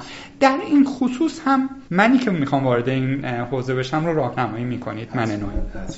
من این مقاله نوشتم با یه عده از دوستان هم در یه مجله جزو شورای راهبردی هستیم و مجله رو پیش می‌بریم به اتفاق و با راهنمایی سردبیرمون مجله ارزم به حضورتون طراحان ایده. در این مجله من مقاله نوشتم به اسم متخصص داریم اما دریغ از یک حرفه ای ببینید ما تو مملکتمون اکسپرت زیاد داریم ولی پروفشنال کم داریم. کسانی که professionalism بلد باشن یعنی خود حرفه گرایی یا professionalism یک فنه یه مهارته که اینو باید یاد گرفت. که توی اون مقالم حالا اومدم 6 تا اصل و نام بردم که در حقیقت به بچه ها کمک می‌کنه خواستن می‌تونن با detail بخونن. لازم نیست حالا اگر مجله رو گیر نیوردن می‌تونن رو وبسایت منم ببینن. ولی اصل ماجرا اینه. یه اولا راجع به پوشش و لباس و اینجور چیزا بگم. معمولا آدم اولش یه ذره هیپیتوره اول کریر کاریش آخرش هم هیپیتور. اینم براتون بگم. اون وسط آدم شیکوپیک میشه. یعنی معمولا آدم های الواری برای یه آدم که تیشرت تنشونه کار می‌کنن. این شکلی ولی خب آدم یا باید اولش باشه یا آخرش باشه که اون تیپ لباس کژوال و نمی‌دونم فلان اینا بپوشه. اون وسط ها معمولا از آدم اتم... نظم می‌خوان. ببینید شما وقتی مصاحبه کاری میرید اون طرف که بنده خدا شناختی نداره 15 سال 20 سال هم نیست با شما دوسته که. بنابراین یه سری چیزهای خیلی ظاهری سطحی می‌بینه و اونا رو حمله بر صفات پایدار شخصیتیتون می‌کنه. مثلا اگه اون روز پیرنتون شلوار اومده باشه بیرون فکر می‌کنه شما کلا یه آدم به هم ریخته ای هستین. حالا ممکنه پنج دقیقه قبل از اون جلسه شما دیرت شده باشه داشتی میدوید این اتفاق افتاده دیگه. ولی اون حمله بر صفات پایدار شخصیتی می‌کنه. اگه یه جای شوخی خارج از حد بکنی با طرف اون فکر می‌کنه شما کلا گستاخین. نمیگه که حالا این در رفت الان استرس داره هول شده یه همچین چیزی میگه.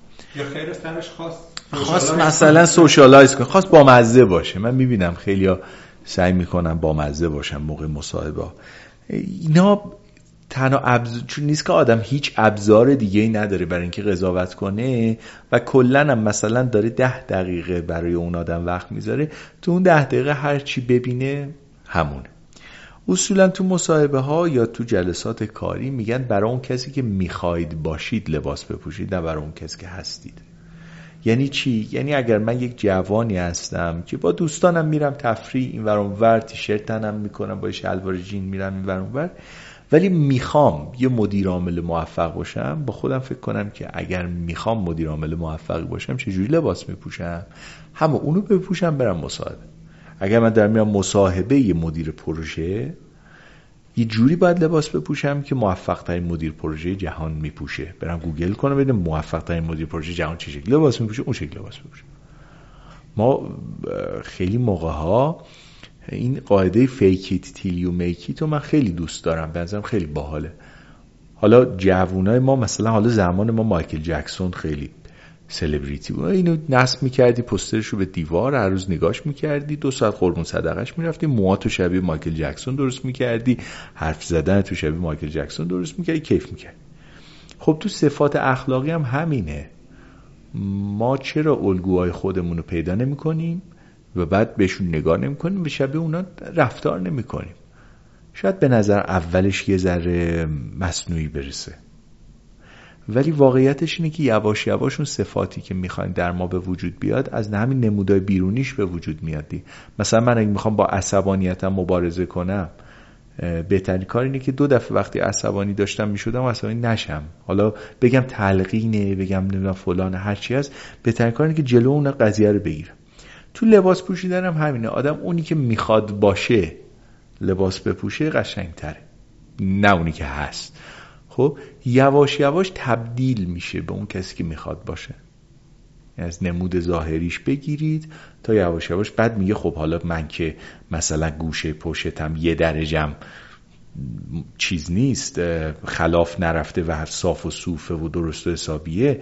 آیا این presentation ی هم که میدم انصاف گوشه کج باشه؟ باید همه چیم به هم بیاد دیگه. بعد presentation رو درست میگه میگه خب حالا این که design ش انقدر درست شد هر مطلب مزخرف که نمی‌تونم بذارم توش. یه مطلب درست تهیه کنم بذارم. آیا من که اینجوری لباس میپوشم منظمم اتاقم تمیزه به قیافم میاد کدم کثیف باشه؟ ببین نه همش باید به هم بیاد. بعد یواش یواش شروع می‌کنم به اون کسی شدن که من برم هر جا بشینم بگم ببینم که تونستی یه من منظم ترین کد رو در ایران من می‌زنم همین این عبارت رو اگه تو داشته باشی سر دست میشکنن برای اینکه چیز بکنن. می‌دونی چی میگم؟ یعنی بیان آدم رو تحویل بگیرن و طبقه کاری آدم مثلا عوض میشه. یکی از چیزهای دیگه پروفشنالیزم رعایت حقوق دیگران. رعایت حقوق دیگران یعنی در قدیما بهش می‌گفتن نزاکت یا آداب معاشرت تمامش رعایت حقوق دیگران.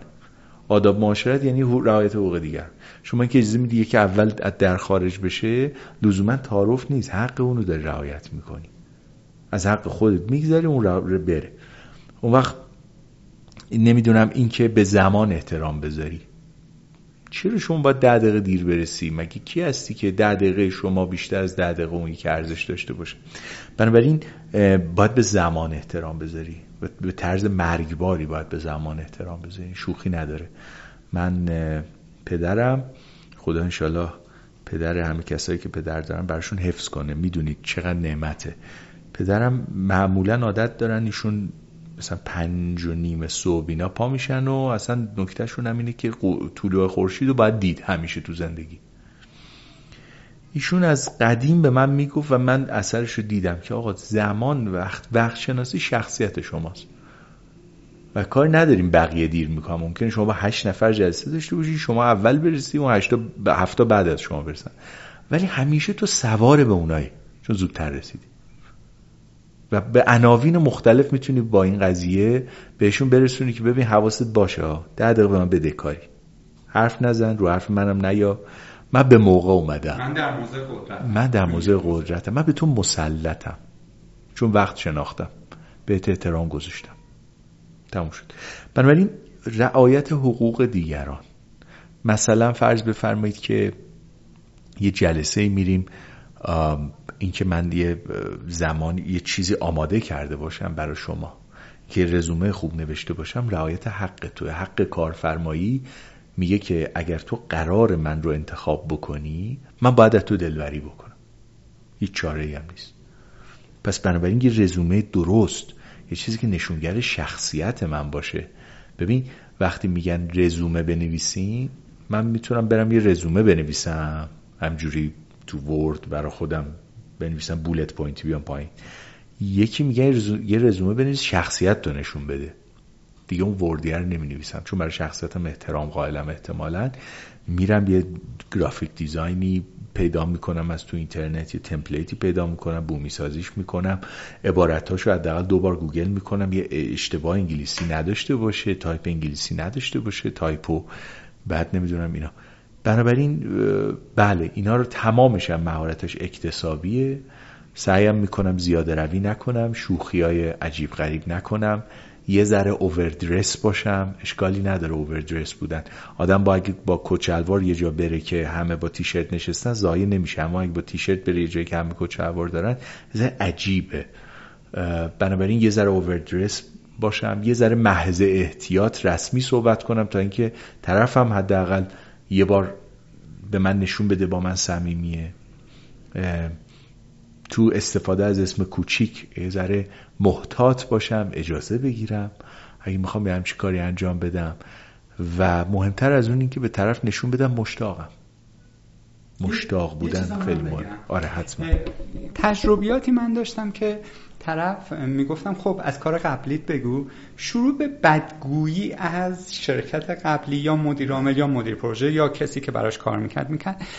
درسته ممکنه حق با اون بود ولی به عنوان یک مسئول اچ آر سیگنال منفی به من می‌داد. می‌گفتم این آدم درسته که پشت سر من هم چنین چیزی رو خواهد گفت.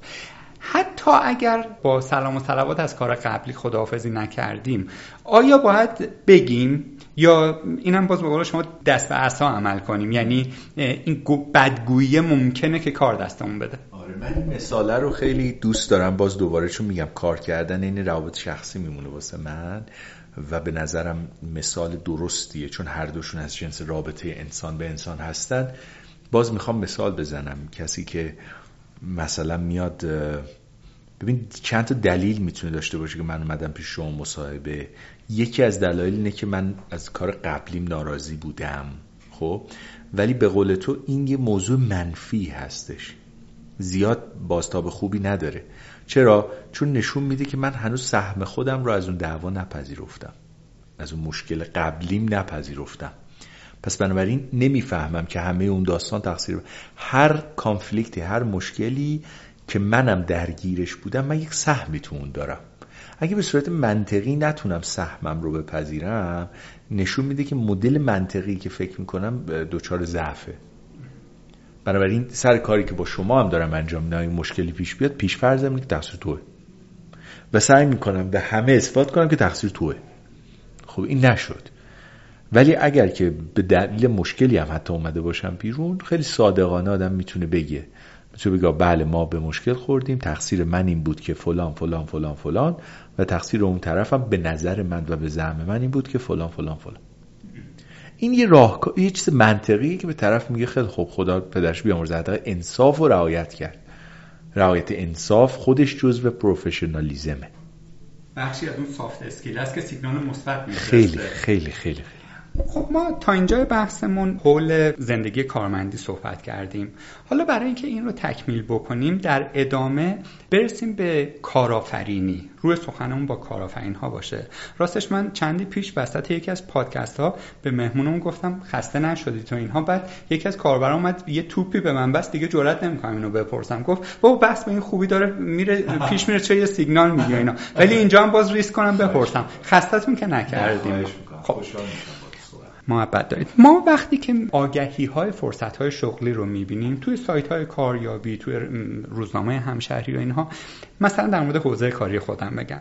زدن که یه دیولوپر می‌خواین خلاق باشه ذهن الگوریتمیک داشته باشه تیم ورک بلد باشه نمی‌دونم مهارت های رهبری تیم داشته باشه خفن باشه. یعنی چند تا چیز ایدئال رو گفتن. نمی‌دونم چند سال سابقه کار داشته باشه از یادگیری چیزهای جدید نترسه پرابلم سالور باشه و از این چیزها. که خیلیش کلیشه خیلیاش هم نه نیاز هست توی فضای کار. حالا نقد من به این آگهی این هستش که توی کارآفرین که چنین آگهی داری می‌زنی این سوالای منو جواب بده. آیا خود تو حرفه‌ای هستی؟ آیا خود تو محیط رشد برای این آدمی که نامبر وان قراره باشه فراهم می‌کنی؟ آیا خود تو حقوقش رو نمی‌خوری؟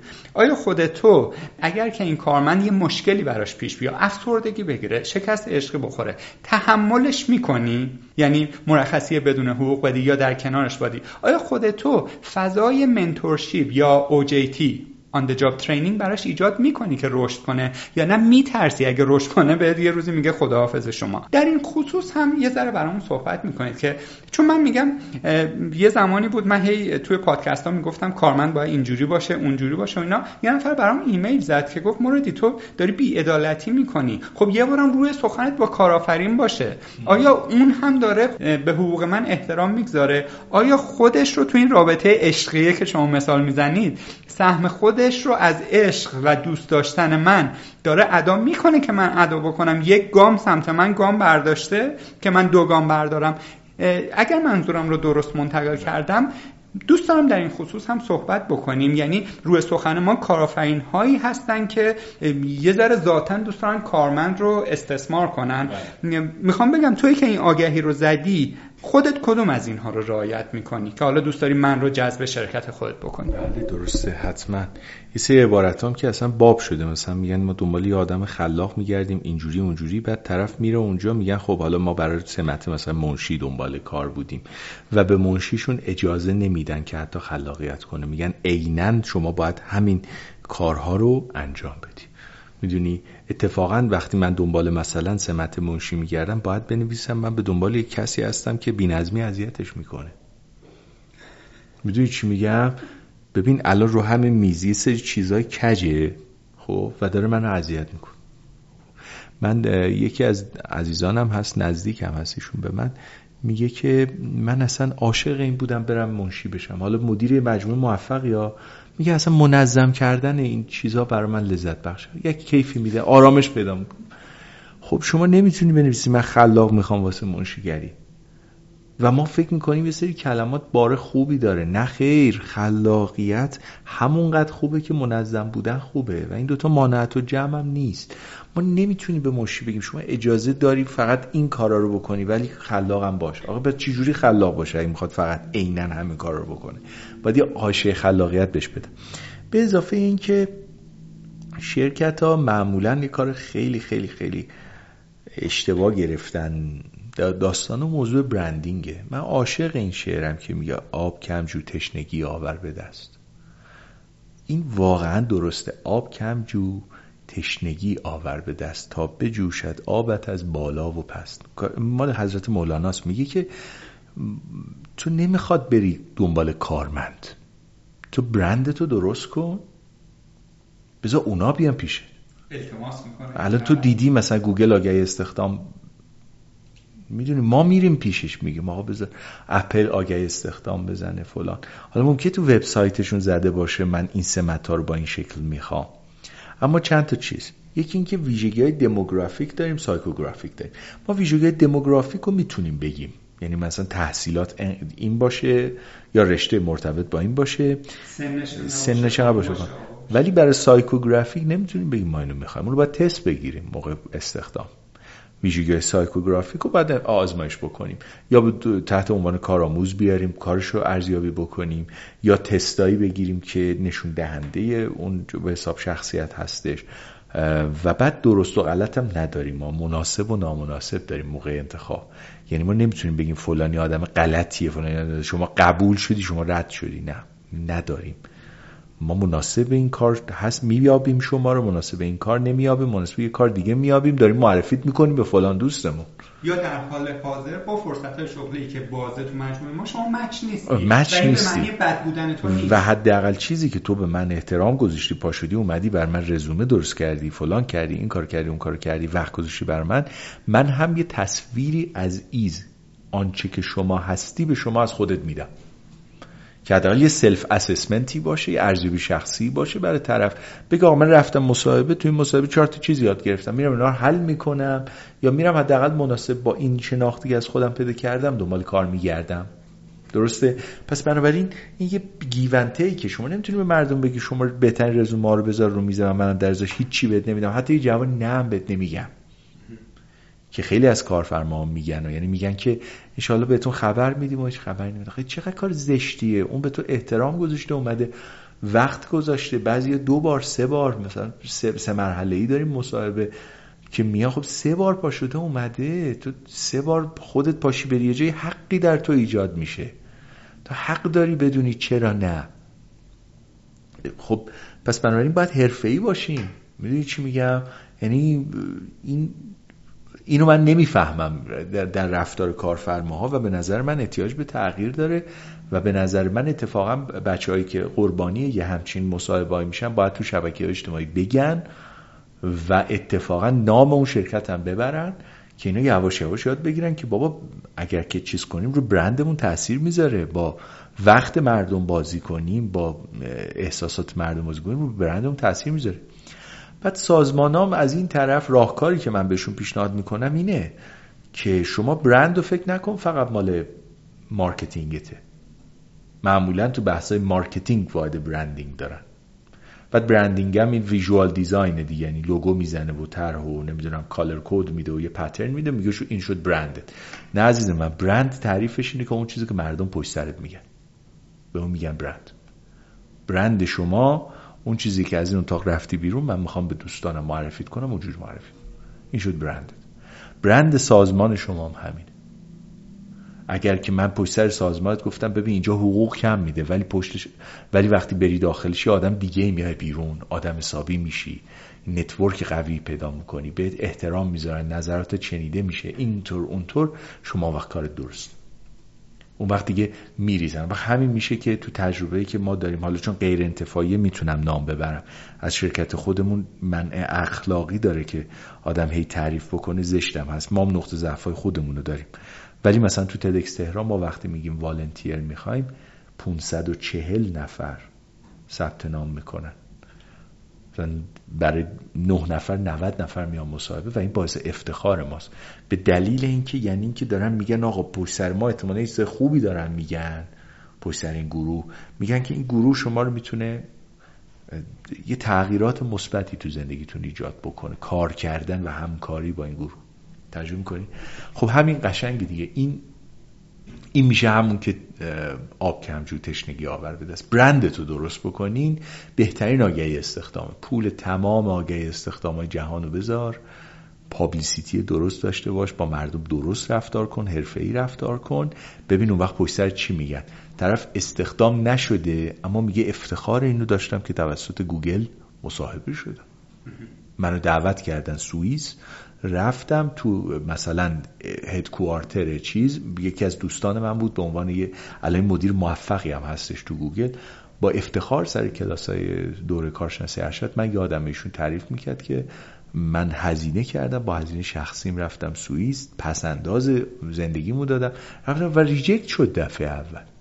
و این case رو آورده بود presentation می‌داد سر کلاس کارشناسی ارشد که چجوری من reject شدم و چجوری یاد گرفتم از این پروسه.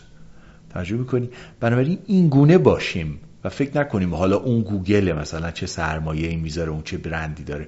در حد خودم من می‌تونم یه شرکت کوچیکم دارم یه گروه خوشنام آدمی که خوش برخورد باشه به حق کسی که مصاحبه می‌کنه احترام بذاره.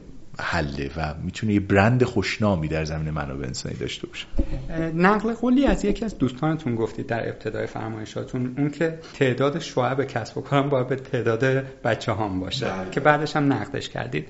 خب ما در حوزه مدیریت مفهوم داریم به اسم نپتیزم یا خیشاوند سالاری.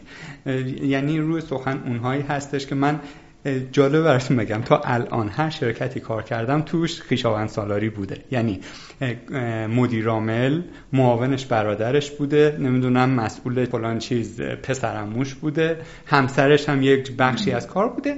من حس می‌زنم تا الان هیچ کدوم نتونستن موفق بشن به خاطر تفاوت دیدگاه هایی که با هم داشتن. همسو نبودن. یعنی پسرموی یک چیز میگه برادری یک چیز میگه مدیرعامل یک چیز دیگه میگه. در این خصوص هم آیا تجربه ای دارید یا نه؟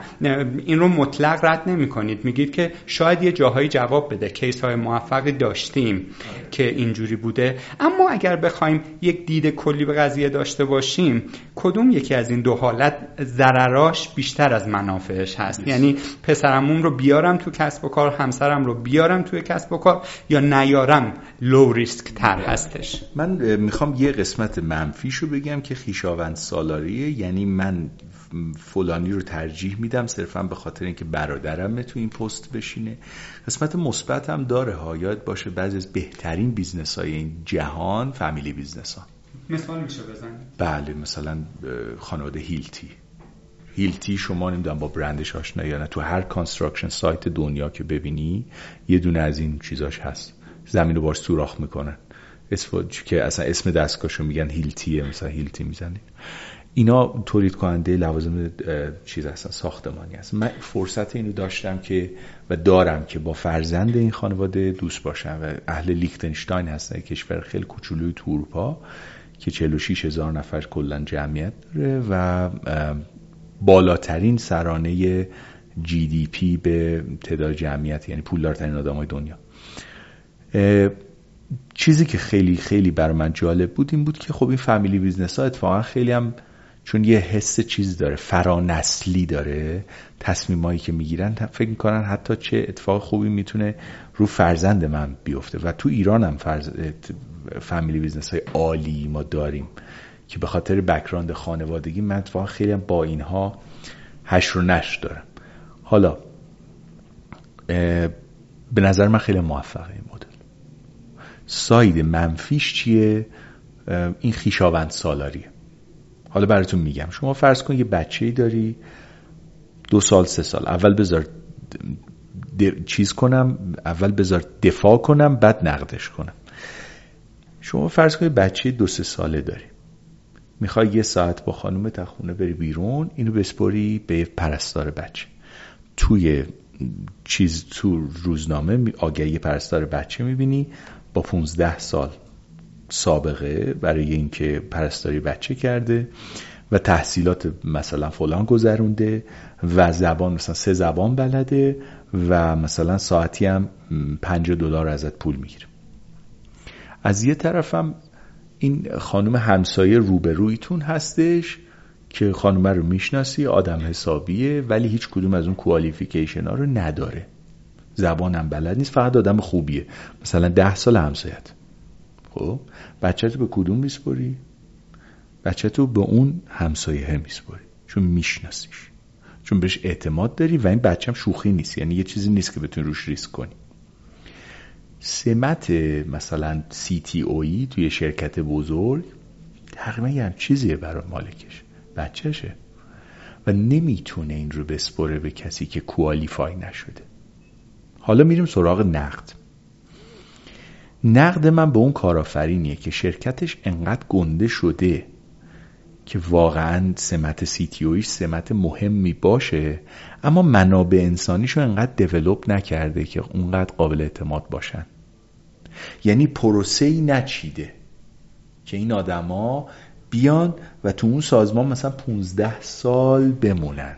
20 سال بمونن. شما شرکت 20 ساله داری کارمندات همه یه ساله میرن. این یعنی شما مشکل داری. یعنی شما سازمانت مریضه. مثل یه آدمیه که زود به زود احتیاج به مثلا فرض کن پرس دیالیز داشته باشه. تون تون به خونش عوض کن. یه اشکال داره. شما باید بتونی همونقدر که عمر سازمانته با این نسبت منطقی کارمندات هم باید باشن. که بعدا بگی من 15 سال فلانی رو می‌شناسم خانوادهش رو می‌شناسم. تقریبا مثل برادرم شده مثل خواهرم شده. پس می‌تونه بیاد این سمت رو بگیره. این ایرادی وارد نیست که من می‌تونم به برادرم اعتماد کنم. ایراد از اونجاییه که یکی دیگه هست که کوالیفای شده برای اون کار. منتها من شرکتم انقدر بالغ نیست که بتونم به اون اعتماد کنم. چطور شما شرکت رو بزرگ کردی؟ اما افراد بزرگ. و با هر کی هم صحبت می‌کنی میگه آخه نیروی کار مورد اعتماد نیست. بیزنه آدم بیچاره می‌کنه. نه اصلا اینطوری نیست. اولا از لحاظ حقوقی شما می‌تونی خیالت راحت بکنی با هزار تا روش که وجود داره. ثانیا یه ذرم باید اعتماد کنی. تا اعتماد نکنی این اعتماد نکرد اعتماد کردن از جنس ریسک دیگه. چطور ما میپذیریم تو business و بازرگانی و ریسک کنیم واسه اینکه بزرگ بشیم؟ چطور نمیپذیریم که ریسک کنیم یه فرصتی به آدم بدیم تا بزرگ بشیم؟ ریسک کردن فقط تو marketing که نیست که باز می‌خوام بگم مثل branding که فقط تو marketing نیست. ریسک کردن هم تو فقط تو marketing نیست. ریسک کردن تو منابع انسانی هم هست. خب در ارتباط با همین جملات آخری که فرمودید می‌خوام این بحث رو این شکلی تموم بکنیم که یک تعداد bad practices هست که کارآفرینان مرتکب میشن و بهای سنگینی هم بابتش میده. مثلا یه دونه از اینا رو من مثال بزنم اینه که از اینکه فضای رشد برای کارمند ایجاد بکنن میترسن. میگن این اگر رشد کنه از اینجا یه روز میره. بله. خب؟ در صورتی که می‌تونه یه مدل دیگه به این قضیه نگاه کنه بگه من انقدر خودم رو ارتقا میدم که این آدم هیچ جا بهتر از این پیدا نکنه. هر چقدر که رشد کنه من دو وجب بالاتر از این هستم. و چیزهای دیگه. با توجه به تجربیات مشاوره‌ای که با کسب و کارهای مختلف داشتید و اونها رو آنالیز کردید و گفتید تو از اینجا این پاشنه آشیل توه. خب یا درستش می‌کنی یا باید دیالیز کنی راه برا در این خصوص هم میشه روی سخن با کارآفرین ها هست و بگید شما اگر اینها رو رعایت نکنید تجربه من نشون داده دیر یا زود به مشکل خواهید خورد. یاد یه شعر از حافظ میفتم که میگه خواجه آن است که باشد غم خدمتکارش. آدم حالا خدمتکار اون موقع معنای معدبانه تری داشته تا الان. ولی آدم واقعا باید به فکر کسایی باشه که دارن برای اون هدف خود آدم کار می‌کنن. خب این چند تا جهت داره. ببین تو تئوری این چیزی که گفتین شما خیلی آسونه. اینکه من کاری کنم که خودم بزرگ بشم اونم همزمان با هم بزرگ بشم اما در عمل احتیاج به قربانی کردن یه سری چیزهایی داره. مثلا شما برای سازمانت یک چشمانداز متصوری. باید قربانیش کنیم دیگه چشمانداز شما نمی‌تونه باشه. و کسی بیاد جون بکنه بر اون. بعد از نه بعد دو سه سال البته کار کردن توی سازمانی ولی کسی که 20 سال توی کمپانی کار کرده حق داره که در اون چشم انداز مشارکت کنه. و این حق رو باید براش قائل باشی. باید براش قائل باشی که تو روت وایسه بگی نه. این کارو نمی‌کنه. این شعارش خیلی آسونه. دیدی هی همه جا میگن خانواده فلان خانواده. چه خانواده ای که یه نفر میاد توش دو سال بعد میره؟ شما خانواده دیدی دو سال مثلا پدر با پسر رابطه داشته باشه؟ نه. ما وقتی عبارت خانواده می‌ذاریم برای سازمانمون دیگه جدی موازین خانواده رو باید در نظر بگیریم. دو تا مفهوم دوست دارم راجبش صحبت کنم. وفاداری و repeated business یا repeat business repeat business یعنی اینکه من با تو کار می‌کنم داد و ستد تکرار شونده. من با تو کار می‌کنم تا زمانی که برام بصرفه ممکنه 20 سالم با هم کار کنیم تو این مثلا فرض کنیم ماوس که الان جلوی شماست داری به هم میفروشی؟ تا وقتی 15 هزار تومان بفروشی من ازت می‌خرم. همچین که یه نفر دیگه به من فروخت 14 هزار تومان میرم از اون بخرم. بعد 20 سال. من با تو repeat business داشتم. ولی بهت وفادار نبودم. حالا وفاداری یعنی چی؟ میونه کلامتون آیا میشه گفت این یکی از خصیصه های جامعه سرمایه‌داری capitalistیه؟ یا نه؟ نه الزاما یکی از خصیصه های فردیه. این از insecurity یا عدم اعتماد به نفس و عدم عزت نفس کسی میاد که همچین تصمیماتی می‌گیره. می‌تونم عمیق بشم برات ولی طولانیه. بحث روانشناختیه. اون چی که جالبه بدونی اینی که در مقابلش وفاداری برگردیم به همون مثال خودمون دیگه دختر پسره که همو دوست دارن. وفاداری یعنی چی؟ وفاداری نیست که من با تو حال می‌کنم دوستت دارم پس بهت وفادارم نه این که خب بله تا زمانی که گزینه بهتری نبود دست شما درد نکن. اما وفاداری یعنی این من ببینم از تو خوشگلتر هست ببینم از تو پولدارتر هست ببینم از تو قدرتمندتر هست ببینم از تو تواناتر هست. بعد باز بگم من تو رو می‌خوام. به میگم وفاداری. من اگه مدیر یه همچین رابطه با کارمند و کارمند یه همچین رابطه با مدیرش داشته باشه تازه درست میشه. ترجمه می‌کنی؟ یعنی بگی آقا من بله می‌بینم. بالاخره یه عمری بر من کار کرده الان پیر شده تو پیری آنچنان performanceی نداره اما بهش وفادارم. حالا اون بگه. بازار کار بد شده فلان شده بیسار شده اما این نمی‌تونه حقوق درست درمونی به من بده. ولی من بهش وفادارم. اتفاقی که تو همین شرکت افتاده. ما به صورت گروهی تصمیم گرفتیم آقایون خانم‌ها یا مثلا چهار نفر از تیممون کم میشن یا هممون 20 درصد salary sacrifice می‌کنیم. قربانی می‌کنیم. خودتون رأی بدیم ببینیم کدوم. و همه رأی دادن به اتفاق که ما حقوقمون کم کنیم این جمله خود بنده. خب شرایط اقتصادی سخته شوخی هم نداره. ترجمه می‌کنید. بنابراین که توی بحران هایی وقتی شما به چیز سرمایه گذاری می‌کنی روی منابع انسانی اتفاقا یه همچین جایی جواب میده. اونجایی که همه شرکت ها می‌خورن زمین شما این امتیاز رو داری که مقدار حقوق دستمزد کمتر بدی به دلیل اینکه کارمندات بهت وفادارن دوست دارن. هم به صورت شخصی بهت وفادارن هم به کل نظام اون شرکتت وفادارن. چون می‌دونن vision خودشون هم اونجاست کار کردن در اونجا به نظر مفید میاد. ترجمه می‌کنید؟ بنابراین این خیلی به نظر من ارزشه و شرکت خوبی می‌شناسم که تو این زمینه اتفاقا از family business هایی بودن. مثل مثلا برات مثال بزنم شرکت بوتان اینطوری یک بیزنس خانوادگی هستش شرکت بوتان. اما کارکنانش که من با اونها هش رو نش داشتم بسیار بسیار شرکت دوست دارن. توش هدف مشترک می‌بینند برنامه موفق می‌بینند خودشون رو قسمتی از اون گروه می‌بینن و گروه بزرگی هم هستن. کار جدی و خوبی هم دارن می‌کنن تماما هم بخش خصوصی. خب باعث احترام دیگه. ما باید یه همچی شرکت هایی بیشتر داشته باشیم. مثل کاله مثل بوتان. اینا اینا شرکت هستن که ما می‌خوایم از اینا باید بیشتر داشته باشیم. کارآفریناشون چه دههی به دنیا آمدن چه دههی کار کردن؟ سی چهل. همونی که من قبل از این بحثمون گفتم من می‌خوام یه کاری بکنم که این ارزش های دهه سی چهل بیست. آره آره اصلا دوست دارم. آره.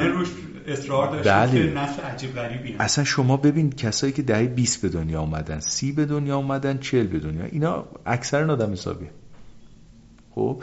و بعد تو نگاه می‌کنی می‌بینی که اینا یک کسایی هستن که ارزش های درستی هم دارن. مثلا کار می‌کرده کار کارمندی ولی خوب انجام می‌داد. عالی.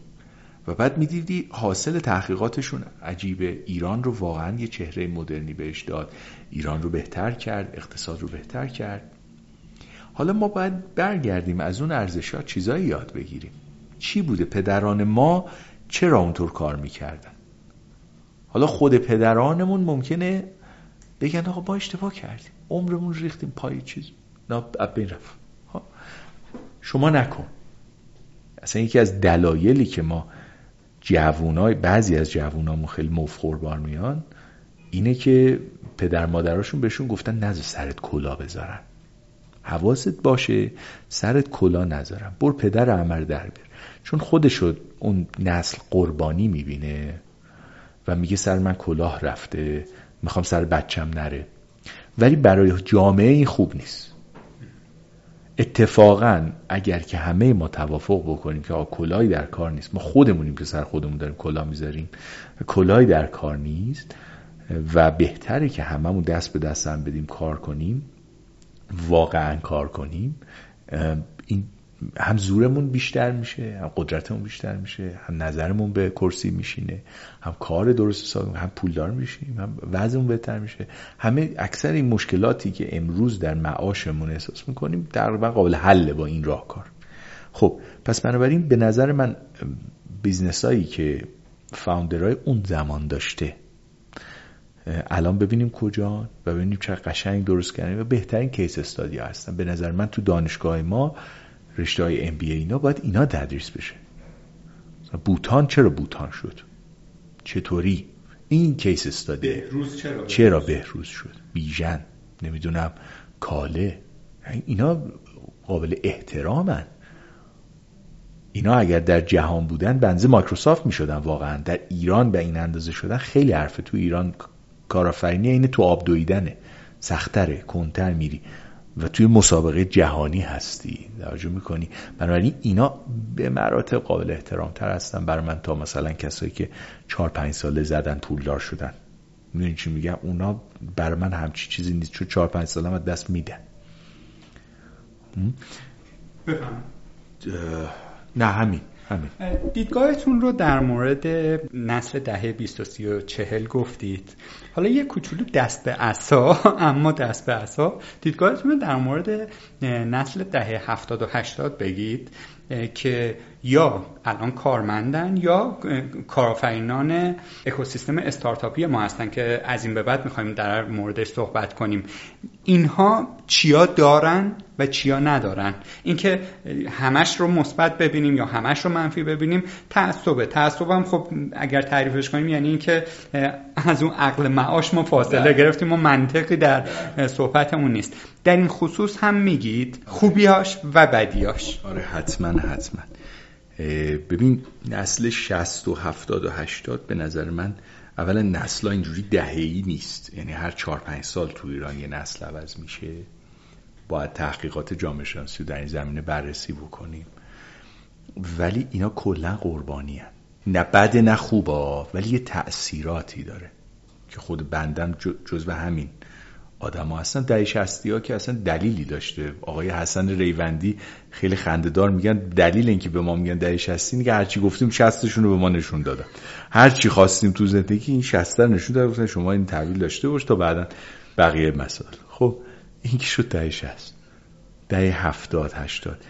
بچه ها قربانیه. سیستم آموزشی نادرست. سیستم کاری نادرست. خانواده های با تربیت کننده لوس پرور لومپن پرور. بچه قربانی این اتفاقات و اگه خودشون برای زندگی خودشون کاری نکنن زور هیچکی نمی‌رسه براشون کاری کنه.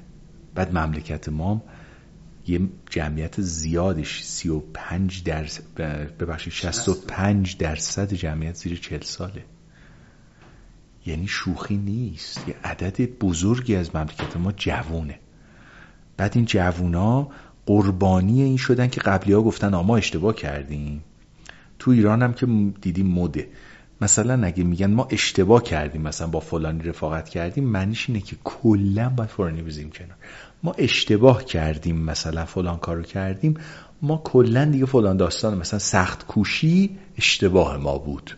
به قول ما برنامه نویسا صفر و یکی نگاه کردن. کاملا صفر و یکی. در صورتی که اینطوری نیست سخت کوشی اشتباه ما بود. سخت کوشیه بد نیست که. اینکه حقوقی در ازای سخت کوشی مطالبه نکنیم اشتباه ما بود. خود سخت کوشی که بد نیست که آقا جون. یا مثلا راحت با یک کلیک پول در بیار. شد شعار. چقدر تبلیغات اینترنتی؟ چگونه فورا پولدار شویم؟ فورا آخه می‌خوای چیکار کنی پولدار شدن فوریو؟ می‌دونی نمیشه. یه چیزایی نمیشه. تو می‌خوای بچه دارشی نوم طول می‌کشه. یه ماهی که نمیشه که. میمیره. بچه میمیره. ثروتت هم همونطوری میمیره اگه زود به دستش بیاری. داستان داره. اینه یه بلوغی می‌خواد. یه توسعه فکری می‌خواد. پس بنابراین اشتباهی که شد این بود که قایت کار در کسب درآمد. این در زمینه اقتصادی جواب تو بدم. برداشت بچه های ما. بچه های ایرانمون میگم. اینه قایت کار کسب درآمد. یعنی من کار می‌کنم که پول در بیارم. خب این مزخرفترین باور. مزخرفترین باور. این منو به افسردگی میرسونه. منو به این میرسونه که هر کاری پس بکنم که پول در بیارم. هر پولی رو ببرم سر سفره زن و بچم بخورم. هدف وسیله رو توجیه می‌کنه. هر کاری بکنم که پول در بیارم. بعد اون وقت چی میشه؟ جامعه دلال به معنی منفی میگم. نه به معنی مثبت جامعه دلال پرور میشه جامعه لومپن پرور میشه جامعه جامعه میشه که از این دست به اون دست بفروش جامعه میشه که تا دلار دوزار داره گرون میشه همه بپرن دلار بخرن که خودشون رو باز بیشتر بدبخت کنن. عقلشون نمی‌رسه که ما بابا من ده میلیون پولم و صد میلیون پولم و یه میلیارد پولم و میرم که مثلا 20 درصد سرمایه‌ام دلار می‌خرم. در مجموع دارم یه گوری برای اون 80 درصد دیگه سرمایه‌ام می‌کنم. چون وقتی می‌خرم گرون میشه وقتی گرون میشه بقیه ها 80 درصد هم بی‌ارزش میشه. از خرید پنیر تو سوپرمارکت بگیر تا ملکی که داری. میان برطلبی و حالا اینم روش مقاله مفصلی دارم که انشالله میاد بیرون می‌بینی. میان برطلبی. این نسل ما نسل میان برطلب. چرا؟ چون امیدی به این نداره که با زحمت کشیدن در دراز مدت با استراتژی درست با بلند مدت گرایی با مسئولیت پذیری بشه به جای رسید. بنابراین دنبال میان بریه دنبال عجب و تقصیر خودشم نیست. گندیه که نسل قبل زدن. گندیه که نسل قبل زدن. اون نسل قبل که نام بردم که گفتم همین چیشون خوبه این یه نقطه ضعفشونه. انقدر کار کردن که یادشون رفت که اصول تربیتی درست. پیاده بکنم. بعد جامعه ما جامعه قربانیه. خب چقدر تو هشت سال خون دادیم دیگه. جنگ کردیم نمی‌دونم تحولات اجتماعی داشتیم فلان داشتیم این ور اونور اینا تمام مسئله است.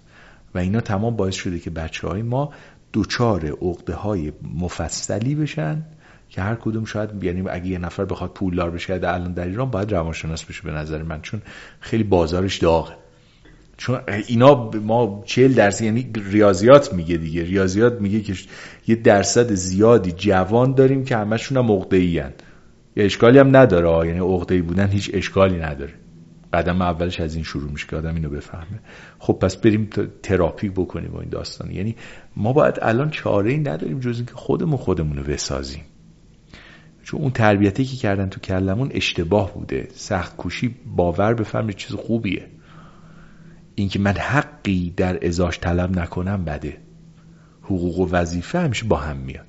یعنی هر جسم و... مثلا میگن وظیفه تو فلانه باید بگی حقم چیه. میگن حق تینه باید بگی وظیفم چیه. می‌دونی؟ حق و وظیفه با هم میاد. این از این. بعد اون وقت عجولن. عجله یکی از چیزهای دیگه چون احساس می‌کنن الان وقت نیست. این هم تو گوش ما خوندن که آقا این شعر علی کنکوری نمی‌دونم شما می‌دونی یا نه. شعر علی کنکوری می‌گفت تا به جنبه از قافله عقب میمونی و فلان و اینا. الان بچه ها احساس می‌کنن از وجدان دارن. آقا رفته مهندسی رو خونده. حالا احساس می‌کنه اگه فوق لیسانس نخونه از قافله عقب میمونه.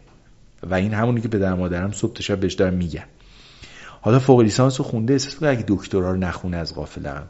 بعد احساس می‌کنه اگه خارج مهاجرت نکنه از قافله عقب میمونه. احساس می‌کنه اگه ارز نخیر نخره نفروشه از قافله عقب میمونه. خلاصه بزرگترین ترسش FOMO fear of missing out ترس از قافله عقب موندنه. یه بدبختی. آقا چه قافله ای کی گفته اونایی که اون کارو کردن درسته است؟ آدم با دیدگاه انتقادی نگاه کنه. هر کاری که توده مردم می‌کنه که درست نیست که این توده ها رو باید حواسمون باشه به اینکه هر کاری می‌کنن لزوما درست نیست. منم نرم اون کارو کنم. حالا عقب بمونم به درک عقب بمونم از اون قافله بهتر. اگه من می‌خوام موفق باشم متفاوت باشم باید هر کاری که همه می‌کنن دقل نکنم دیگه. یه فرق کنم. سبک زندگی جدیدی نمی‌دونم یه چیز جدید. بعد عجله. این عجله خواستم به این برسم. عجله داره ما رو می‌کشه بدبخت می‌کنه. چرا؟ چون که رفتیم سر کار سه ماه رسیده احساس می‌کنم اینجا اون کاری نیست که من رضایت زندگیمو به دست بیاره بابا تو سی سال می‌خوای شاغل باشی. سه ماه چیزی نیست که تو نیم درصد نیم صدم درصد مثلا داری ریسک می‌کنی. بذار به یه سال برسه بعد تصمیم بگیر. یا مثلا فلان همکارم زیاد خوب نیست فوری عوضش کنم یکی دیگه انگار که مثلا روابط انسانی و آدم می‌تونه چند ماه متوجه بشه. بنابراین توصیه من واقعا به کسایی که تازه وارد بازار کار شدن که اولا نترسین. از هیچ قافله شما عقب نمیمونه شما می‌تونید سبک زندگی خودتون رو داشته باشین. به هیچ کسی ربطی نداره اگه شما 22 سالتونه 23 سالتونه نمی‌دونم دانشجو فوق لیسانس نیستید. به هیچ کسی ربطی نداره اگه 28 سالتونه نمی‌دونم نرفتین خارج. حالا نرفتین که نرفتین. به هیچ کسی مربوط نیست این موضوع. و اگه ازتون پرسیدن با بهشون بگید به شما ربطی نداره. این جرأت رو داشته باشین. احساس کمبود نکنید به هیچ کسی ربطی نداره که شما سه تا زبون بلدین یا نیستین. اصلا مهم نیست. چیزی که مهمه اینه که شما خودتون رو پیدا کرده باشین. بگید آقا من دو تا زبان بلدم فارسی و مثلا انگلیسی. اونم انگلیسی چون تو کارم به دردم می‌خوره یه دونم لیسانس دارم ولی خیلی هم خوب از اون لیسانسم استفاده می‌کنم. و مهمتر از اون اینه که با تمرکز دارم تجربه می‌کنم. شما اصلا فرض کن دهه بیست زندگی باشه فقط برای کسب تجربه. چه اشکالی داره؟ آدم و کلی وقت داره که بریزه دور. آقا وقتمون رو بریزیم دور. بریم یه جای مزخرف کار کنیم. بعد بریم یه جای به درد بخور کار کنیم. بعد بریم اصلا یه مدتی اگر از نواز فاینانشیالی می‌تونیم مدت تجربه بکنیم مثلا یه پروژه ران بکنیم کمپین ران بکنیم. نه مستقیم بریم شرکت بزنیم کمپین ران بکنیم اصلا این کاره هستیم نیستیم. چه اشکالی داره این مسائل و موضوعات؟ بنابراین نسلی هستن که متاسفانه از قدیم تو گوششون خوندن که داری از قافل عقب میمونی. و بزرگترین مقصرش هم تربیت کنندگان یا همون پدر مادر رو هستن. آدم می‌تونه به راحتی بگی بله من تصمیمم اینه تو زندگی و شما نمی‌تونید به من دیکته بکنید. خب با اجازه شما ما بریم سراغ مبحث آخر که استارتاپ هست که خب چیز جالبیه. الان مد شده. بعد نیست در مورد trend ش صحبت بکنیم. اما قبل از اون من یک چیزی بگم و اون هم این که هر کدوم از این موضوعاتی که ما باز می‌کنیم اگر بخوایم از تو هر کدوم میشه یک پادکست دو ساعته در آورد. یعنی فقط ما داریم touch ش می‌کنیم. یه یه سرنخ به آدما میدیم برن research کنن. من چند بار وسوسه شدم در خلال صحبت های شما از قصد یا مخالفت کنم یا مثلا یه مهر تایید بزنم که موتیویت کنم بحث ادامه داشته باشه. اما متاسفانه با توجه به اینکه خواهشی که از شما کردیم تایمی در اختیار ما قرار بدید از اون هم گذشتیم. روی همین حساب من جلوی خودم رو گرفتم. ولی خب از طرفی هم نقطه مثبت اینه که من یه سرنخ میدم شما خیلی خوب میرید و به خودم اجازه نمیدم بپرم وسط حرفتون یه چیز دیگه هم بگم و اون همین که روی سخنم با شنونده هامون هست و اون هم این که در مورد اکثر پادکست هامون این صادقه اما در مورد این من یه به صورت کیس استادی مثال می‌زنم. اون که اینکه الان من در مؤسسه فرصت آفرین هستم خیلی ساده اتفاق نیفتاده. که مثلا آقای قیابی علاف باشه بیکار باشه بگه خب مرادی بیا یه دو ساعت هم با هم دو تا قهوه بخوریم و خوشحال باشیم دور هم. اگر هر جاش من اشتباه کردم ما کاتم نمی کنیم شما من تصدیق کنید اینکه از زمانی که مکاتبه ما شروع میشه در مورد تک تک واژگانی که من یا تلفنی صحبت می‌کنم یا ایمیل می‌کنم فکر می‌کنم. حتی قبل از اینکه من با شما مصاحبه کنم شما با من مصاحبه می‌کنی که آقا چه خبر؟ چند چندی؟ چیکار می‌خوای کنی؟ آبروی ما رو نبرید جای در پیتی نباشید.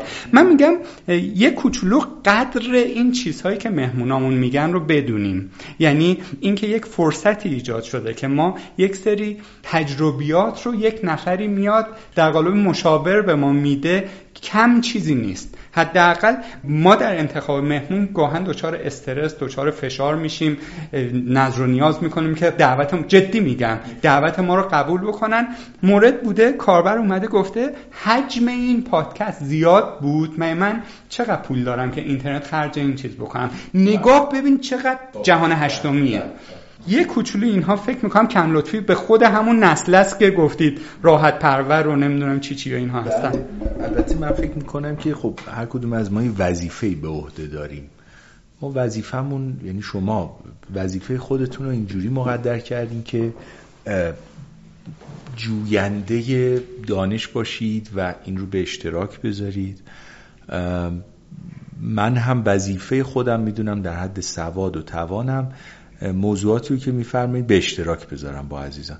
ولی دیگه بعد دیگه شما مسئول نیستید نسبت به این موضوع و اجازه ندید که این موضوعات یه مقداری خلاصه بیانگیزه بکنه شما رو. چون که مطمئنم به ازای هر کسی که نقد نسازنده داره تعداد افرادی هم هستن که میگن نه ما استفاده کردیم و مفید بود. منتها معمولا آدمای که میگن مفید بود و اینا کم سر ترن تا کسایی که نقدای سنگین می‌کنن. به همین دلیل آدم زخمایی که از اونا می‌خوره ادا ممکنه آدم رو دلشکسته بکنه.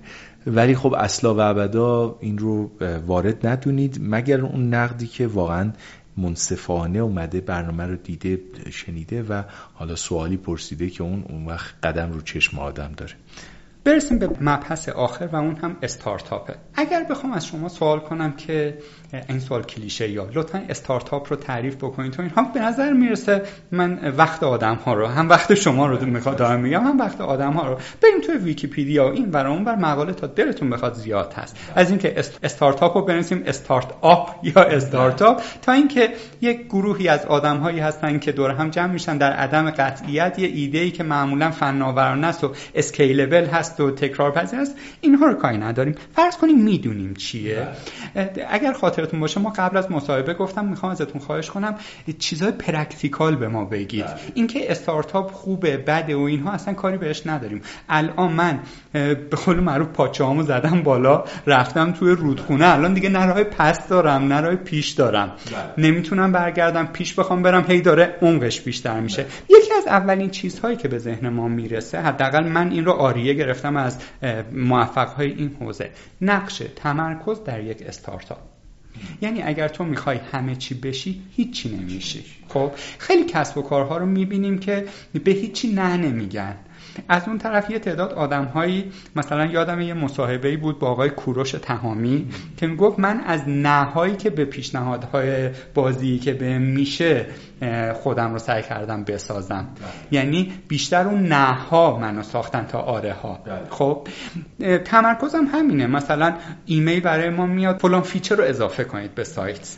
یا مثلا یه نفر میاد میگه خب شما تو حوزه مدیریت بودید. بیا تو حوزه نفتم وارد بشید. الان پول تو غیره مثلا. بله، بله. خب شما میگید نه من mission دارم vision دارم یک سری values دارم. بر اساس اون من هم بخوام اصلا چارچوب اجازه نمیده. خلاصه کلام. با این چیزهایی که گفتم چقدر موافقید و اگر موافق هستید در خصوص تمرکز توی یک کسب و کار نوپا یا به قول معروف استارتاپ برامون بگید. و لطفا کیس هایی که این قانون رو رعایت نکردن خواه موفق شدن چون استثنا همیشه داریم دیگه. بله. و خواه ورشکست شدن. یعنی نیروهای خودشون رو پخش کردن توی یک چیز و هیچ کدوم رو خوب نتونستن انجام بدن. بله. همیشه من مثالی که می‌زنم با توجه پیشینه شغلی کشاورزی میگم. میگم وقتی که یک نهر آب ارزش یک متره. آب داره با سرعت حدودا مثلا 20 25 کیلومتر توش حرکت می‌کنه. وارد یک کرتی به عرض 10 متر میشه سرعت یه بار کم میشه. خب؟ و این رو من اینجوری تشبیه می‌کنم که تمرکزه اون نهر آب تمرکز داره. یک چیز باری که نقط از نقطه A به نقطه B باید آب بره. پس عرض من کم می‌کنم سرعت رو زیاد می‌کنم. ولی وقتی میرم توی کرت ماهیت فرق می‌کنه. قرار سرعت بیاد پایین و اون تمرکزه کمتر میشه. بله. می‌خوام ببینم اصلا این مثال جاش اینجا بود یا نه و بازم اون سوال قبلی در مورد تمرکز برام بگید. بله حتما حتما. ببینید این مبحثی که شما گفتین جز مباحث مربوط به علم استراتژی. یه استراتژی هم یک تعریف مشخصی داره. وقتی شما می‌خوای استراتژی تعریف بکنی برای خودت یا برای سازمانت سه تا سوال رو باید پاسخ بدی. چی کارا باید بکنم؟ چی کارا نباید بکنم؟ و حالا چه اقداماتی قدم هایی اول دوم سوم ترتیب این قدمات چی باشه؟ در زمین کاری که باید بکنم استراتژی پس یکی از سه تا ای که داره که اصلا اگر ما ندونیم تعریفمون ناقص درست نیست اینه که چیکار نباید بکنم. من نباید بکنم مای زندگی نباید بکنم مای بیزنس هم اگه درست در بیاد اون وقت می‌دونم به چه چی چیزایی بگم نه. یه خوبی که داره اینه که در بقیه زمینه آزادم می‌ذاره. یعنی یه چهار تا خط کشیدم چهار طرف خودم در اون فضا آزادانه میدوم. ولی در اون فضا آزادانه میدوم. خیلی بهتره این که بگم چهار تا خط کشیدم فقط رو اون چهار تا خط میدوم. متوجه شدین؟ تفاوت استراتژیک با کارهایی که نباید بکنیم معلوم میشه اینه. معمولا در زمینه برندینگ هم میگن که خیلی آسون تره که کاربر آدم رو به یه صفت بشناسه. یعنی بگن این اپه این کارو می‌کنه. همین فقط همین این کارو می‌کنه. مثلا اطلاعات پرواز پروازهای فرودگاه امام خمینی. تمام. تمام. یه کار. تمام اون کسایی که دنبال این پرابلم سناریو رو دارن و می‌خوان راجع به پروازهای فرودگاه ما بدونن میان اینو نصب میکن حالا اگر بگم اطلاعات پرواز هاست طرف سرچ می‌کنه اطلاعات پرواز فرودگاه ما این نمیاد بالا. می‌دونین چی میگم؟ بعد اعتماد طرفم کمتره. چون من مثلا پنج تا فرودگاه رو دارم update می‌کنم update rate هم کمتر میشه سرعتش. ولی اونی که تخصصی داره فرودگاه ما کار می‌کنه دقیق update rate درست و دقیقی به شما میده. خب خیلی خوبه آدم اگه به گسترش کسب و کارش فکر بکنه. اما باید اولا چند تا principle داشته باشه. به قول تو بین صنعتی بین رشته ای که نمیشه پرید. این فرق داره با کسی که در حال ورشکسته شدن دست و پا می‌زنه ها. چون خیلی از کسایی که از این رشته به اون رشته میپرند به خاطر این نیست که نمی‌دونن. به خاطر اینه که دنبال اونجایی میرن که پول هست. اگه بهشون میگن پول تو این صنعت هست میدوه میره تو اون صنعت. میگن تو یکی هست میره تو. و حتی اگه می‌خوایم سطحی باشیم تو اون سطح یک چیزی پیدا بکنیم. یا عمقی پیدا بکنیم. حالا براتون مثال می‌زنم. به مثلا شرکت ما شرکت مشاورمون به شرکت نفتی مشاوره داده به شرکت ساختمونی مشاوره داده به شرکت آیتی مشاوره داده به شرکت مثلا سیمان هم مشاوره داده به مواد غذایی مشاوره از نظر شرکت های مشاوره نگاه کنیم میگن این شرکت فاقد تخصصه. حالا ما اومدیم یک بود دیگری تعریف کردیم برای این. و گفتیم ما تخصصی راجع به استراتژی ورود به بازار به اینا مشاوره میدیم. تو اون عمیق شدیم بین رشته ای دو بودیش کردیم. اون وقت حاصلش چی شد؟ این شد که گفتن آقا استراتژی ورود به بازار می‌خوای برو سراغ این. بلده. گفت آقا تو رشته من چی گفتن؟ نه اگه هم تا حالا کار نکرده باشه یاد می‌گیره یادگیرندگی داره سازمانش. یاد می‌گیره و کارتو می‌تونه انجام بده. خب بنابراین است... اونو master کردیم. بعد اومدیم در کنار اون یه سرویس دیگه اضافه کردیم. بعد یه سرویس دیگه اضافه کردیم. بعد یه سرویس بعد مثلا project management اضافه کردیم. بعد نمی‌دونم فلان کردیم بیسار کردیم. ها منابع انسانی اضافه کردیم. بنابراین اینکه چطور عمیق بشیم توی کاری خیلی بستگی به این داره. که کاره رو درست تشخیص بدیم. ساده ترین کار اینه که ما بیایم بر اساس صنعت اینا رو جدا کنیم و این داستان ها. ولی نه. من پیشنهادم اینه دقیقا ببینیم مشتریمون چی می‌خواد. مشتری چی می‌خواد؟ این مهمترین چیزه. پادشاه مشتری یعنی اگر که مشتری گفت من می‌خوام شما بمیری ما باید بمیریم. با منطق کارآفرینی. خب؟ مشتری به دنبال هر سرویسی که هست ما اونو درست شناسایی کنیم. و دقیقا سراغ همون قشر از مشتریمون بریم. ببین قبلا وقتی segmentation می‌کردن تو market بر اساس ویژگی های demographic و psychographic segmentation می‌کنن الان در زمینه استارتاپ ها با persona یا شخصیت واره در حقیقت میان چیز می‌کنن segmentation انجام میدن. شخصیت واره یا پرسونا چیه؟ یعنی من اگر از کار از مثلا مدیر عامل استارتاپ فلان مثلا دیجی کالا بپرسم که تو کاربرت چطور کفشی میپوشه اون باید جواب منو بدونه. یعنی تیپش رو باید بشناسه شخصیتش رو باید بشناسه. بدونه با چه شخصیت وارهی داره صحبت می‌کنه. اون وقت می‌تونه تمرکز کنه. اون وقت می‌تونه بیاد چیکار کنه؟ بگه تیپ آدمایی که مثلا باز مثال نان پرافیت همو می‌زنم به دلیل اینکه من اخلاقی داره از شرکت های خودمون تعریف بکنیم یا تمجید بکنیم یا اسم ببریم. در مثال نان پرافیت مخاطب تد اکس تهران احتمالا کسی که قهوه سیاه دوست داره. این دوتا شاید بی ربط باشه ولی یه چیزی راجع به شخصیت طرف به تو میگه. احتمالا مثلا شلوار جین میپوشه میاد تو کنفرانس. احتمالا همینجوری که داره تاکر رو گوش میده لپتاپش هم رو زانوش داره تایپ می‌کنه. احتمالا تو توییتر بیشتر فعاله تا مثلا اینستاگرام. اینا که persona یی به تو میده یه شخصیتی به تو میده تو می‌فهمی با چیکار کنی. حالا اگه دنبال یه همچین آدمی باشی اینو کجا پیدا می‌کنی؟ احتمالا تو کافه های وسط شهر جز روشن فکرها خب میره اونجا تبلیغ می‌کنی. ترجمه می‌کنی؟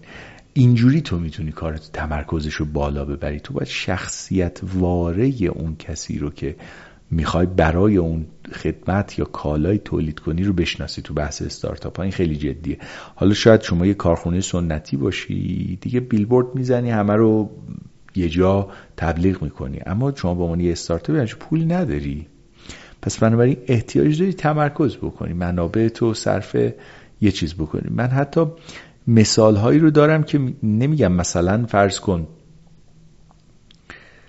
استارتاپ payment مال پرداخته میاد پرداخت های مثلا بنگاه ها رو پرداخت های مثلا سوپرمارکت ها رو توی منطقه چیز عامل شکست اینها می‌تونست این باشه که به جای اینکه مثلا رو منطقه یک فقط تمرکز کنن رفتن مثلا رو منطقه یک و سه تو تهران تمرکز کنن در این حد تمرکز مهمه. حتی منطقه بندی الان میگن دیگه زیاد چیز محله. یعنی شما یه محله یک عبارت که به کار می‌برن خیلی هم قشنگی میگن یک اکوسیستم یه زیست بوم که کاربرتون تو زندگی می‌کنه. اونو باید در بیاری. اونو در بیاری اون وقت بتونی به اون طرف حرکت بکنی. ترجمه می‌کنی؟ بنابراین تمرکزه به نظر من اصلا تنها چیزه. یعنی اگر که ما من خیلی ها می‌بینم دوست دارن کارآفرینی بکنن ولی در این حال پول مثلا زندگی یومیشون رو ندارن. خب این نمیشه. شما باید کارمندی کنی بنزی یه سالت سیف کنی. بنزی یه سالت که سیف کردی خرج, خرج زندگی تو بذاری کنار چون حقوق در نمیاری. بعد اون وقت بتونی کارتو شروع بکنی که خرج زندگی تو بتونی پرداخت بکنی. نه اینکه بری به سرمایه گذار بگی من مایی مثلا ده میلیون خرج زندگیمه شما بده تا من کارآفرینی کنم. این چیزی نیست که برای سرمایه گذار جالب باشه. ترجمه کنی اون باید بدونه تو یه سال زندگی تو داری سرمایه می‌ذاری اونم بیاد مثلا یه درصد دو درصد سرمایهش رو رو کار شما سرمایه بذاره بنابراین تمرکز اعتماد میاره. یکی از عوامل مهم که مشتری شما به شما اعتماد بکنه یا سرمایه گذار شما به شما اعتماد کنه اینی که تمرکز یعنی شب میخوابی صبح پامشی به فکر همون کارت به فکر ارائه یک سرویس مشخص به یک سری پرسونا و شخصیت وارد مشخص باشه جزی نمیشه. خب سوال بعدیم دقیقا مرتبط با همین سرمایه گذار ارتباطش با استارتاپ هست و حالا اصطلاح لاتینش fundraising هست. خیلی از کسانی که وارد این اکوسیستم میشن رو می‌بینیم که به جای اینکه بیشتر به فکر توسعه محصول باشن در به در دنبال سرمایه گذار هستن. خیلی ها با این ایده مخالفن. میگن اگر right time رو پیدا نکنی برای گرفتن سرمایه ممکنه که حتی تمرکزت رو هم از دست بدی چون سرمایه گذار که عاشق چشم ابروی تو نیست. می‌خواد یک چیزی بذاره ده برابرش رو برداشت بکنه. خب وقتی هرچی استارتاپ نوپاتره شما باج بیشتری باید بدی. هر چی که به بلوغ برسه تا رسیدن از نقطه صفر تا اون بلوغه بلوغ نسبیه تو خیلی سختی کشیدی. در این خصوص هم راهنماییمون می‌کنید که اپروش یا روی کرده درست چیه برای جذب سرمایه؟ کی بریم؟ آیا اگر بریم طلاهامون رو بفروشیم ماشینمون رو بفروشیم با دوچرخه فعلا بریم اون طرف این ور اون به مراتب بهتره یا نه؟ ممکنه از این ور رونده از اون ور مونده بشیم. در نهایت ماشین رو فروختیم طلا هم دوباره باید بریم بخشی از سهاممون رو به نام کسی بزنیم و به جاش مثلا دو سه میلیارد پول بگیریم. ببین دو, دو قسمت داره جوابی که می‌خوام بدم. یکی با سرمایه پذیر یکی با سرمایه گذار می‌خوام صحبت بکنم در این زمینه. اول بپردازیم به سرمایه پذیر بچه‌ای که می‌خواین سرمایه بگیرن. اشکال این موضوعات سرمایه گذاری و اینا اینه. که آدم مثلا با خودش میگه من چه فعالیت های کلیدی می‌خوام برای کسب و کارم انجام بدم؟ خب می‌خوام بازاریابی بکنم می‌خوام بر اپلیکیشنم رو دیولوب بکنم می‌خوام فرض کنید که مثلا فلان فعالیت ها رو انجام بدم بازاریاب هام برن مثلا برای من اینستال بگیرن نصب بگیرن. می‌خوام این کارو کنم اون کارو کنم. پاسخ همه اینا رو یه چیز حل می‌کنه معمولا تو ذهن آدم پول. اما مثل زندگی که خیلی از چیزها رو یعنی من مثلا به عنوان فرد به خودم نگاه می‌کنم. خب من می‌خوام تحصیلات داشته باشم می‌خوام احساس عزت نفس کنم می‌خوام احساس مفید بودن بکنم فلان بکنم و همه اینا رو یه جواب میشه بهش داد پول. ولی خب نداریم که همه اینا رو جواب بدیم. بنابراین تو استارتاپ هم پیشنهاد من اینه اولین پاسخی که میاد سمتتون برای حل هر مسئله ای می‌تونه پول باشه. ولی همچی پولی وجود نداره. اونم به خصوص تو امسال سال 98 که ما حالت انقبازی داره اکوسیستم استارتاپیمون. و حداقل تو نیمه سال حداقل می‌تونم بگم تا مهر ماه شرایط اینه که بازار سرمایه آنچنانی وجود نداره در استارتاپ ها در اکوسیستم استارتاپی. حالا من اگر دنبال این هستم که یه سرمایه جذب کنم یه پای چارتی باید داشته باشم. ببینم از این پای چارت من از این دایره ای که دارم چه سهمیشو می‌خوام خرجی کنم. خود من توی ویسیمون معمولا به استارتاپ هایی که قسمت بزرگی از این خرج منابع انسانی میشه اعتراض دارم. میگم چطور شما می‌خوای ریسک تو بندازی گردن من؟ می‌دونی؟ یعنی سوال دیگه. چطور شما می‌خوای ریسک تو بندازی گردن من؟ شما حقوق زندگی خودتون می‌خوای برداری. حقوق مدیر عامل تعریف کردی تو فاینانشیال پلن حقوق دار دستت هم می‌خوای برداری. دوستان نزدیکت هستن. هر کدوم حقوق تعریف کردی می‌خوای برداری. خب این نشد که. من اگر که به من بگی من همون پول می‌خوام مثلا 300 میلیون تومان پول می‌خوام ولی از این 300 میلیون تومان فقط 20 میلیون تومان در یه سال خرج منابع انسانی می‌کنم. فقط کارشناسان رو استخدام می‌کنم. خود سی لولا هیچ پولی برداشت نمی‌کنن. co-founder هیچ پولی برداشت نمی‌کنن. به جای سهام برداشت می‌کنن ولی vesting می‌کنن. یعنی به مرور این سهام در ازای کاری که انجام دادن به نامشون میشه در ازاش 290 میلیون تومنش می‌خوام خرج marketing م کنم. من به عنوان سرمایه گذار خیلی راضیم. چون می‌فهمم که خیلی خوب marketing چیزی که ریال می‌ذاری. اگر business model scalable باشه درست باشه که تستش کردین تو لایه MVP یه ریال می‌ذاری ده ریال برمیداری من تو اینکه جای درست خب آره دیگه من می‌فهمم که پس 290 میلیون تومان اونجا بذاری ولی پول منو انسانی ریختی رفته. پول HR شما حقوق و دستمزد و ریختی رفته ریختی رو زمین مثل آبیه که رو زمین میریزی جذب زمین میشه. شما خروجی ازش به اون صورت به این زودی ها نمی‌بینی. پس بنابراین من به عنوان سرمایه پذیر باید اقداماتی بکنم که منجر به اعتماد سرمایه گذار بشه. چون بهتون بگم بچه سرمایه گذار تهش یه تصمیم دلی می‌گیره. اونم تو ایران که به اون صورت مکانیزه نیست این پروسه سرمایه گذاری که همچی چارتی داشته باشن تو رو بذارم اونجا بفهم موفق یا نیستی. تهش تصمیم دلی داره می‌گیره میگه سنس من احساس من نسبت به این سرمایه گذاری یه همچی چیزیه. خب؟ و این تصمیم دلیش برمیگرده به اعتمادی که به شما داره. یعنی من وقتی می‌بینم یه ویسی هست توی سیلیکون ولی که این تقریبا رو هر چی سرمایه گذاری کرده موفق بوده. سرمایه گذاری مثل گوگل و امازون و ای بی و اینا داره. رئیس هیئت مدیرش هم اگه اشتباه نکنم آقای الگوره زمانی که می‌خواسته رو فیسبوک سرمایه گذاری کنه میگه من نمی‌دونم اگه فیسبوک می‌گیره یا نه ولی این آقای زاکربرگ اگه با فیسبوک پول در نیاره با یه چیز دیگه واسه من پول در میاره. ببین به خود شخص اعتماد می‌کنه. حتی, حتی تو جامعه سرمایه گذاری به اون بلوغ بالا و تو سیلیکون ولی که اصلا پول گیر آوردن یه میلیون دو میلیون دلار زیاد کار عجیبی نیست. همه می‌تونن raise بکنن. انقدر پول اونجا خوب هست. باز می‌بینی تصمیم دلی بوده. پس بنابراین چیکار بکنیم؟ سرمایه به ما اعتماد کنه. اعتماد از قربانی کردن از sacrifice میاد. وقتم رو زمانم رو منابعم رو اولویت هایم رو بحث مهاجرتم رو اینا رو تمام بتونم قربانی کنم. به طرف بگم ببین من پنج سال امضا می‌کنم که این کار رو من انجام و personal branding بله personal branding هم باز برمیگرده نه به این ادا اطفارایی که تو اینستاگرام آدم در میاره. personal branding گفتم. branding یعنی اونی که پشت سرت میگن. مثلا میگن طرف آدم مسئولیه. جایگاه ذهنی تو بله بله بله بله. توی دل توی دل دیگران نه تو ذهنشون. تو دل دیگران جایگاه تو کجا هستش؟ ترجمه می‌کنی؟ یعنی گات فیلینگشون راجع به تو چی؟ حالا پس بنابراین قسمت مهم صحبت من اینه که ما اعتماد ایجاد باید بکنیم. چطوری؟ بگیم که ببین عزیزم اولا که ما مدل وستینگ داریم. اگر کار نکردم سهام نمی‌برم. نه اینکه بگیم من اول 50 درصد مال منه فلانه. چون بعد اینو بفهمیم که ما به عنوان مؤسسه مجموعه تهش اگه حدود 17 درصد اون کسب و کار برای بمونه یعنی گلو زدیم. اینو باید بفهمیم. می‌دونی؟ این نشون دهنده بلوغ ما هستش.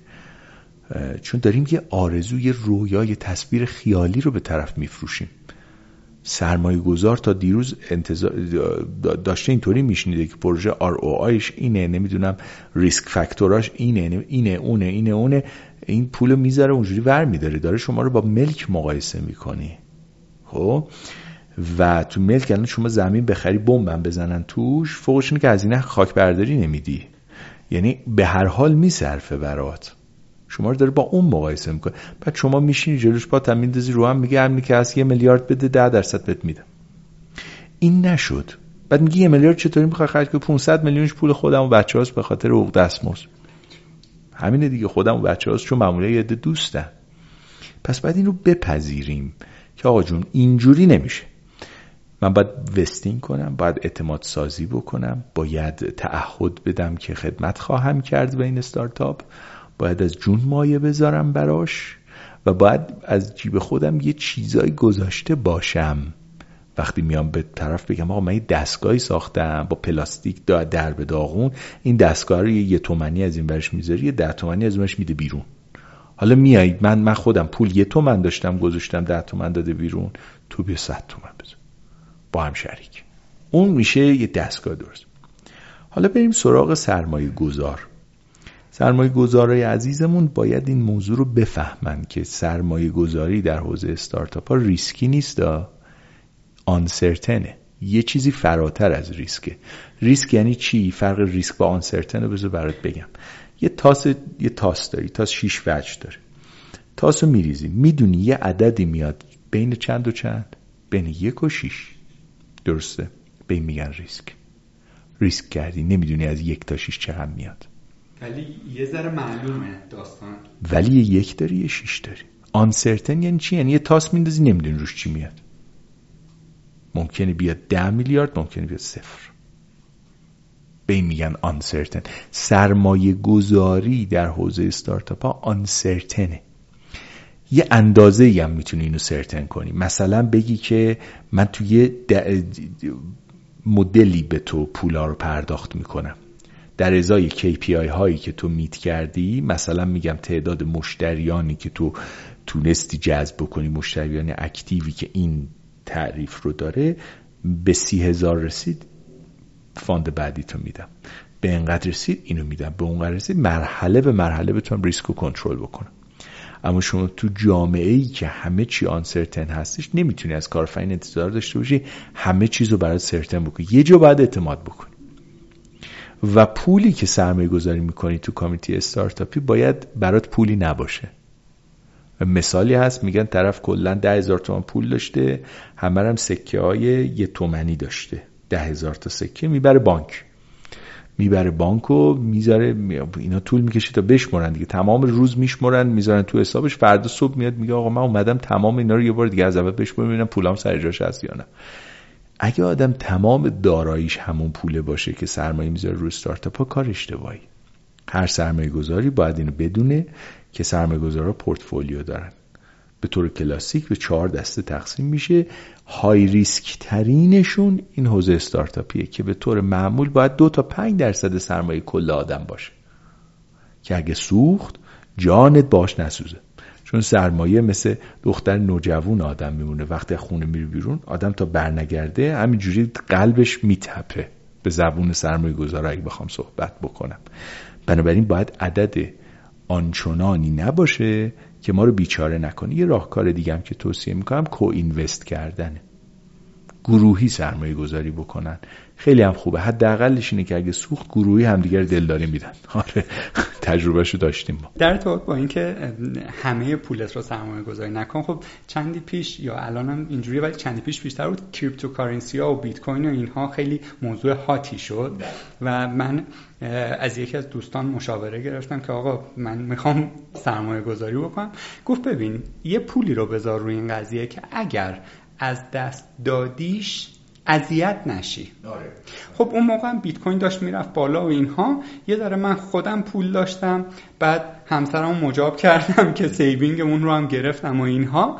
تا اینکه در نهایت یک سقوط عجیب و غریبی اتریوم کردش بله. و چیز دردناکیه ها ولی اون کجا من همه خونه و زندگی رو فروختم و روی اون سرمایه گذاری کردم اون کجا یک بخشی از پولی رو از دست دادی که حالت بده ها ولی دیگه راهی بیمارستان نمیشی بله. خب اینو فقط خواستم به عنوان حالا یک case study بگم ما در مورد تمرکز صحبت کردیم در مورد fundraising هم صحبت کردیم. برگردیم به مثال اون دختر پسر شما. بله. دختر پسره با هم آشنا شدن. خب همه ما تو تجربیاتمون داریم. تو دوران نامزدی غم و بیشتر از مثلا بله. اون بخش لذت بخشش بود و گپ و اینها. چون از دو تا بله. دنیای مختلف. آشنا بشن آره. بعد ما اونجا میگیم که مثلا ماه شیشم بگیم پیوت کنیم. به قول استارتاپ. یا پیوت یعنی چی؟ آقا این وصله من نیست. چنجش بکنیم. یا اینکه صبر کنیم. مثل شوالی که میندازید توی ماشین لباسشویی اول تلق طلوق می‌کنیم برام برام می‌خوره دور که می‌گیره دیگه صداش میفته حالا اگر بخوایم در مثال قشنگی زدی. معلومه حاصل تجربه است. در ارتباط با پیوت کردن. توی اکوسیستم استارتاپی. ما کی پیوت کنیم؟ کی بدونیم که دیگه هیچ راه چاره ای نیست؟ مخ سرمایه گذار زدیم پول گرفتیم. تمرکز هم کردیم نگرفت. بله. قسمت نبود نشد نمی‌دونم. یه نگرفته. بله. نتیجه اینه که نگرفته. تا کجا ادامه بدیم؟ یه مقوله هست به اسم فیل سفید. که ما روی چیزی سرمایه گذاری می‌کنیم. بعد وقتی که می‌خوایم بندازیمش کنار انقدر روی سرمایه گذاری کردیم بله. دلمون نمیاد. خب؟ در این خصوص هم به اون میگید. کی پیوت بکنیم؟ خیلی نکته جالبیه. ببین دو تا فاکتور رو در نظر بگیریم. یکی این سوال که آیا تیم ما می‌تواند با هم دیگه عالی کار کند؟ دو اینکه آیا تیم ما حالا که می‌تواند با هم عالی کار کند پول هم در میآورد یا نه؟ پیوت زمانی اتفاق میفته که جواب اولی مثبت و جواب دومی منفی باشه. یعنی ما تیممون با هم عالیه ولی پول در نمیاریم خب بریم یه رای پیدا کنیم پول در ولی اگر تیممون با هم مچ نیست ما نباید پیوت کنیم. باید بندازیم دور اون استارتاپ اگرم پول در میاریم که پس چه دلیلی داره پیوت کنیم؟ پس وقتی سوال اولی یعنی هیئت مدیره یا اون تیم کوفاندرا حالا هرچی اسمش رو تو استارتاپ ها می‌ذارن به این جنبندی رسیدیم ما تیممون عالی کار می‌کنه. مثل آدمی که داره خوب میدوه فقط به سمت درستی نمیدوه. یعنی مثلا ما یه ماشینی درست کردیم 200 کیلومتر هم می‌تونه سرعت بره می‌خواستیم بریم. عراق داریم میریم به سمت انزلی. خب اونجا باید برگردیم. ماشینه رو خوب ساختیم. این زمان زمان پیوت. و اینو سرمایه گذار باید از آن داشته باشه. چون پولمون رو داریم میریزیم دور با این کارمون. در حقیقت کل مسافت پول بنزینی که دادیم داریم به سمت انزلی میریم ریخت دور. یه دونه دیگه هم باید بدیم برگردیم تازه بریم به سمت عراق. درسته؟ پس اون کاری که می‌خوایم بکنیم سرمایه گذار باید از آن داشته باشه که شماها تیمتون پول درار خواهد بود. فقط جهتش رو درست کنید. معمولا این داستان خیلی قشنگ میشه. یعنی اعضای هیئت مدیره به این جنبندی برسن. حالا سرمایه گذارن به عنوان یکی از اون اعضا به این جنبندی برسن که ما تیممون عالی کار می‌کنه فقط نمی‌تونه پول در بیاره. ولی باید اشتباه نشه که ما اصلا نمی‌تونیم زیر شیش ماه به این جمع‌بندی برسیم. چون که بنز کافی ما market penetration نکردیم.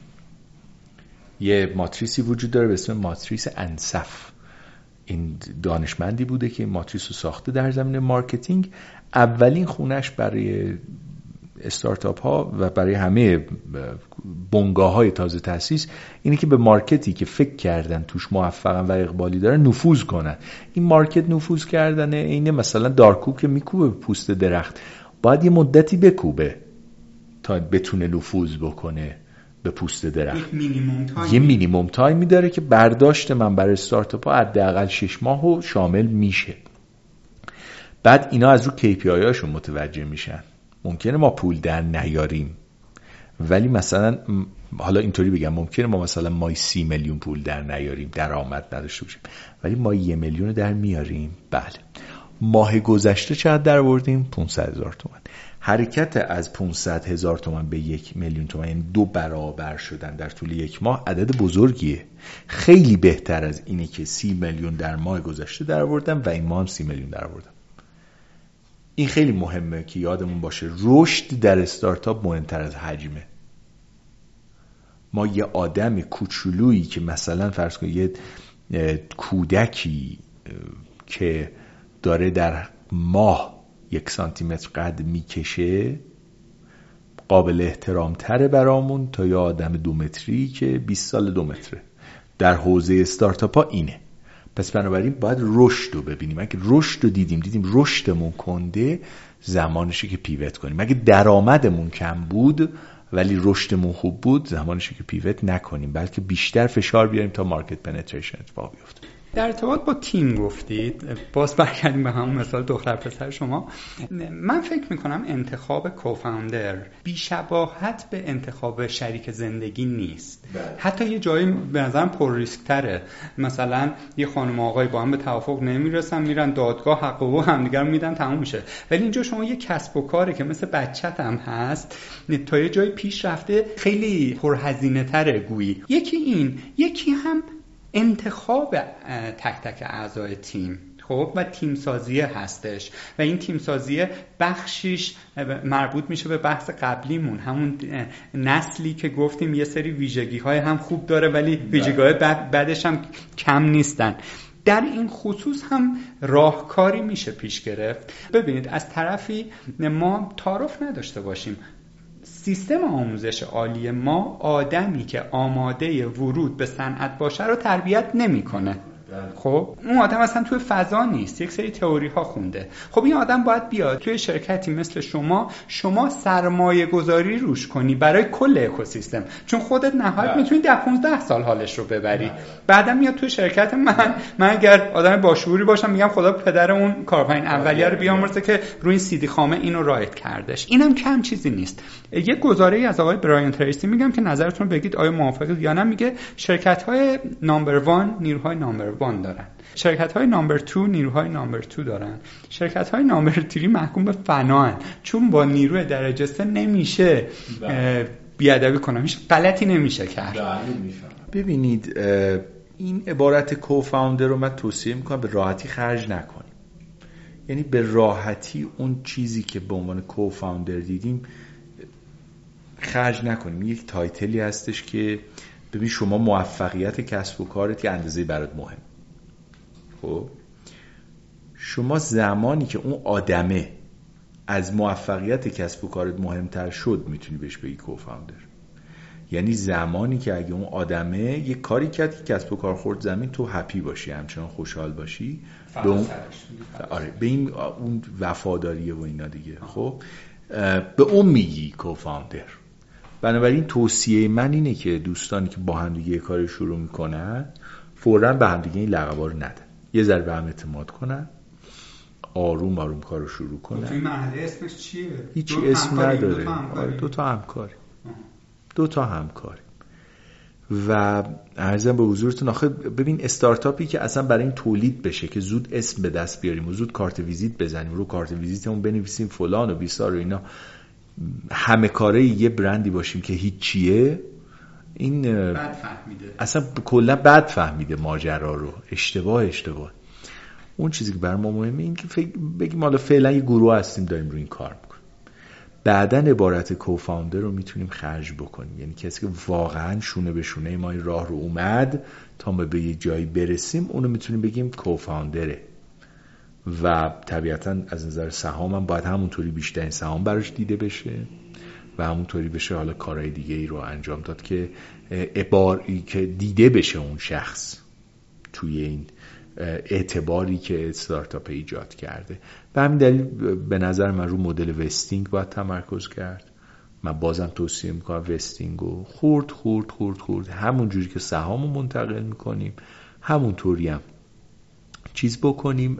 ارزم به حضورتون همونطوری هم اعتبار و اعتماد و title رو بدیم. یه چیزی هم هست بهش تو فرهنگ ما مشاوران میگن paralysis in analysis. یعنی فلجی در تحلیل. یعنی انقدر تحلیل می‌کنی که فلج میشی. خب؟ بعضی موقع استارتاپ تو این فاز گیر می‌کنن. همه راه می‌دونن. همه کار رو دارن MVP رو دارن. هنوز موندن کی چند درصد چجوریه به کی چه حقی بدیم کی امضا کنه کی نکنه ثبت کنیم نکنیم. تو اینجور مواقع توصیه من اینه. یک بیسی رو تصمیم بگیری چون تصمیم غلطی که زود بگیری بهتر از تصمیم درستی که دیر بگیری. یه تصمیمی بگیرید و اون تصمیم رو بهش جامعه عمل بپوشونید که برگشت پذیر باشه. بعد بگید حالا دوباره این توافقمون یه سال بعد ریویزیت می‌کنیم و تا یه سال بعد واقعا هر روز توافق رو نکشیم وسط. بریم جلو یه سال بعد هم ببینیم همچنان همه با اون توافق خوشحالن؟ اگر آره باز بریم جلوتر. تو این فاز به نظر من زیاد رو این کوفاندر و فاندر رو نمی‌دونم اینا هیئت مدیره رئیس هیئت مدیره سهام طلایی سهام نقره‌ای اینا به نظر من آدم تمرکز نکنه بهتر. و سوال آخر این که همه این بحثا رو کردیم آدما میگن بعضیا مشاورا میگن تو به عنوان یک کسی که یک کسب و کار نوپا رو انداختی اینه که خلق ارزش کنی. بله. یعنی چی؟ یعنی اینکه زندگی آدم ها رو راحت تر کنی طرف وقتی از اپت استفاده می‌کنه وقتی از سرویست استفاده می‌کنه بگه واه دمشون گرم خدا پدرشون رو بیامرزه. خب خب روی کاغذ طبق فرمایش شما همه اینها راحته. خلق ارزش ارزش مثلا این قهوه ارزشش توی ذهن من یک تعریف داره در ذهن شما یک تعریف دیگه داره. با توجه به اینکه ما جامعهمون خصوصیات دموگرافیک مختلفی داره متنوعی داره آیا این خلق ارزشه کار خیلی سختیه؟ و چجوری می‌تونیم این اتفاق رو بندازیم؟ با دید همون تمرکزه. یعنی من روی چیزی متمرکزم که این تمرکزه در نهایت باید یکی دو تا ارزش برای اند یوزر من ایجاد بکنه که در نهایت زندگیش لذت بخشتر باشه. که اگر یه روز تو کلپس کردی یا من نوعی افتادم مردم و این کسب و کار مبتنی بر من بود و اینها اون آدم یک خلع تو زندگیش ایجاد کنه. بگه ای بابا از این بعد چه کار کنم؟ بله بله. ببین سوال خیلی خوبی کردی چون این ارزش رو ما خیلی جا میشنویم ولی واقعا نمی‌دونیم چیه. مثلا میگن شما با خلق ارزش کنی. خب یعنی چیکار کنم من الان؟ خلق محصول دارم می‌کنم خلق خدمت دارم می‌کنم. این ارزش خیلی پدیده انتظاییه و من نمی‌دونم چطوری باید خلق ارزش بکنم. میگن یه کاری بکن که در ازاش بهت پول بدن این میشه ارزش. اما اینم باز تعریف کافی نیست. شما یه کاری می‌کنی یه مدتی هم بهت پول میدن در ازای اون کار بعضی مدت بهت نمیدن. تو نمی‌فهمی چی کار نکردی. کجای این ارزش به خطر افتاد؟ که این اتفاق افتاد. بذارید یه تعریفی از ارزش داشته باشم که به نظرم درسته. به نظر من ارزشی احساس. احساس برنده است. بله احساس ارزندگی. اینکه شما یه کاری کنی که مشتریت بگه میارزید.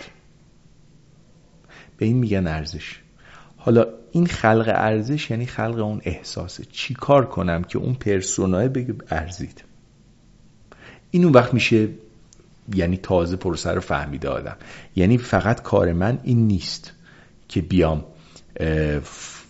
فرض کن که بذاری مثال واقعی برات بزنم. من چند وقت پیش می‌خواستم یکی از اتومبیلامو بفروشم.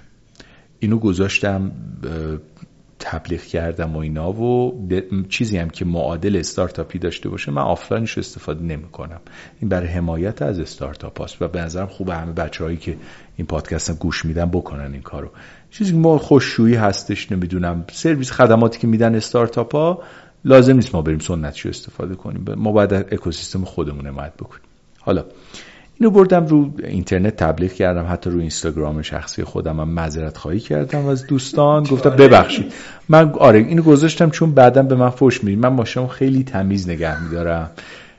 همه وقتی فروش میره تازه صد تا خریدار پیدا می‌کنه. میشه عروس هزار داماد که آقا منم می‌خواستم. گفتم بچه من می‌ذارم اینجا پست موقت و بعد برمیدارم. یک استارتاپی پیدا شد. حالا در کنار تمام این پروسه های یه استارتاپ پیدا شد اسم سویچ dot آی آر. آقا اینا واقعا کارشون ارزش ایجاد کرد در بین مثلا اون استارتاپ های دیگه ای که اسم و رست دارن و من می‌تونستم حالا اونا کار خودشون خوبن ولی ماشین من نفروختن خلاصه. خب؟ ولی این سه روزه ماشینی که مثلا قیمتی هم خب سخت تو بازار جابجا میشه به راحتی فروختن. چطوری؟ آمدن تو منزل. تمام کارشناسی کردن. کارشناسه خودش کلی چیز به من یاد داد. راجع به اتومبیل خودم و من یه خودروی کلاسیکم دارم توی پارکینگ منزلم اون فورد ماستنگم و دید و کلی صحبت کرد. در اون مورد حال کردیم با هم دیگه. کارشناسه خودش مثل استاد دانشگاه بود و من واقعا بهش احترام می‌ذارم بابت این قضیه و کلی چیزیشون به من یاد داد. یعنی اگر ماشینا نمیفروختن اون اون ارزش بود. ببین اون ارزش بود. می‌خوام بهت بگم ارزش چیه؟ همه اون بر من بس بود. برای اینکه کلی چیز یاد گرفتم که حداقل می‌تونستم خودم هم اگه می‌خوام ماشینم رو بفروشم به یکی تو صحبت دو نفره بتونم صحبت کارشناس سویش داتای رو بگم. این از بعد آمدن. بعد به من پیشنهاد کردن. شما خودت یا می‌تونی ماشین تو بیاری پیش ما یا ما خود رو بر میفرستیم مثلا از در خونت ببره. اصلا شما نمی‌خواد هیچ کار حالا من اهل چیز نیستم. گفتم میبر. بردم گذاشتم اونجا. ماشین رو بردن روی سکوی گردون. عکس برداری حرفه‌ای 360 درجه درست و حسابی که من همون عکسارم باز اگه می‌خواستم خودم هم ماشینم بگیرم نمی‌تونستم. این شد ارزش دوم. یعنی حالا یه سری عکس هم داشتم که اگه فروشم نمی‌رفت من از تو این سویش داتا دانلود می‌کردم عکس‌ها رو عکس ماشینم داشتم بعد قسمت سوم آقا شما پول لازم داری یا پول لازم نداری اگه لازم داری ما خودمون می‌خریم ازت. اگه لازم نداری بذار اینجا تا با قیمت بهتری بفروشیم. گفتم نه من عجله ندارم. گفتم باش سر سه روز به من زنگ زدن گفتن آقا ما خودروی شما رو فروختیم. عوارض شهرداری مالیات نمی‌دونم چیز خلافی تمام ایناشم تماما پرداخت کردیم. شما فردا صبح تشریف بیارین. گفتم تعویض پلاک کی بیام؟ گفتش که تعویض پلاک هم نما شما تشریف بیارین دفتر خونه که نزدیک منزلتون است. امضا کنی چک رمزدارتون تحویل بگیرین تشریف ببرین. بعد به قیمتی که من خودم تو ذهن خودم می‌گفتم حالا یه خوردم شد. حالا مثلا یک دو میلیون بیشتر تخفیف بدم. ولی اونا ندادن. چون کارمزد خودشون بستگی به چیز داشت به قیمت بسیار خوبی هم برام فروختن فرای انتظار شما. فرای انتظار من. خب خوشحالم. به این میگن ارزش. ببین با یه مثال من چون عمدن نام بردم که حمایت بشه از این کسب و کار. سه تا چهار تا ارزش سر راه من گذاشتن که من آخرش گفتم بابا درود بر اینا. واقعا اروپایی به قول مایرونیا اروپایی کار کرد. واقعا درود بر اینها. آمد. اصلا نه چک زدیم نه چون اصلا من خریدار رو دیدم. نه هیچی و قشنگ رفتم ثبت کردم و سه روزم ماشینم به قیمت خوب فروختم. خب به این میگن ارزش. حالا اگه فروشم نرفته بود اون ارزش دیگهش بود. ارزش یک ولیو ولیو یک احساسه. یک چیزیه احساس ارزندگی. که من گفتم که آقا یک درصد از چون کارمزدشون یک درصد از پول ماشین بود. من دیدم فقط چند برابر اون من می‌خواستم تخفیف بدم. خب نوش جونشون برداشتن. درود بر اونها و این یه چیز خدمتی که واقعا عالی بودش نوش جونشون. چه تبلیغ خوبی براشون شد. آره. آدم اصلا دلش نمیاد بگه کوفتشون چه این تبلیغه. چون ای می‌خواستن خودشون به ما زنگ بزنن بگن وسط صحبت با آقای قیابی این چیز کن. یه رقم درشتی بهشون می‌گفتیم. ولی اینم باز یه ارزش دیگه است. دقیقاً. بذار حمایت کنیم چون من دلم می‌خواد همه کسایی که تو این زمینه فعالن بالاخره شما هم داری فرصت آفرینی می‌کنی. یه تریبونی درست کردید که این تریبون مخاطب خودشو داره جامعه الیت هستن. مخاطب نخبه داره میشنوه. خب منم دلم می‌خواد از این اکوسیستم حمایت بشه. درود بر اونها. دوش جونشون قربونشون و دیگه جنبندی. اگه بخواید یه کتاب معرفی کنید به ما خب که بگید این کتاب رو بخونی ارزششو داره. یعنی اون دو روزی که زمان گذاشتی جز عمرت حساب نمیشه. بله. این کتاب چیه؟ ببین ممکن حتی بگید چه می‌دونم یه رمانه ها یه شعره یه چیزی از شاملوه. یا یک کار می‌کنی؟ Why we work نوشته بری شوارتز. چرا ما کار می‌کنیم؟ نوشته بری شوارتز. این رو توصیه می‌کنم که ترجمه هم شده؟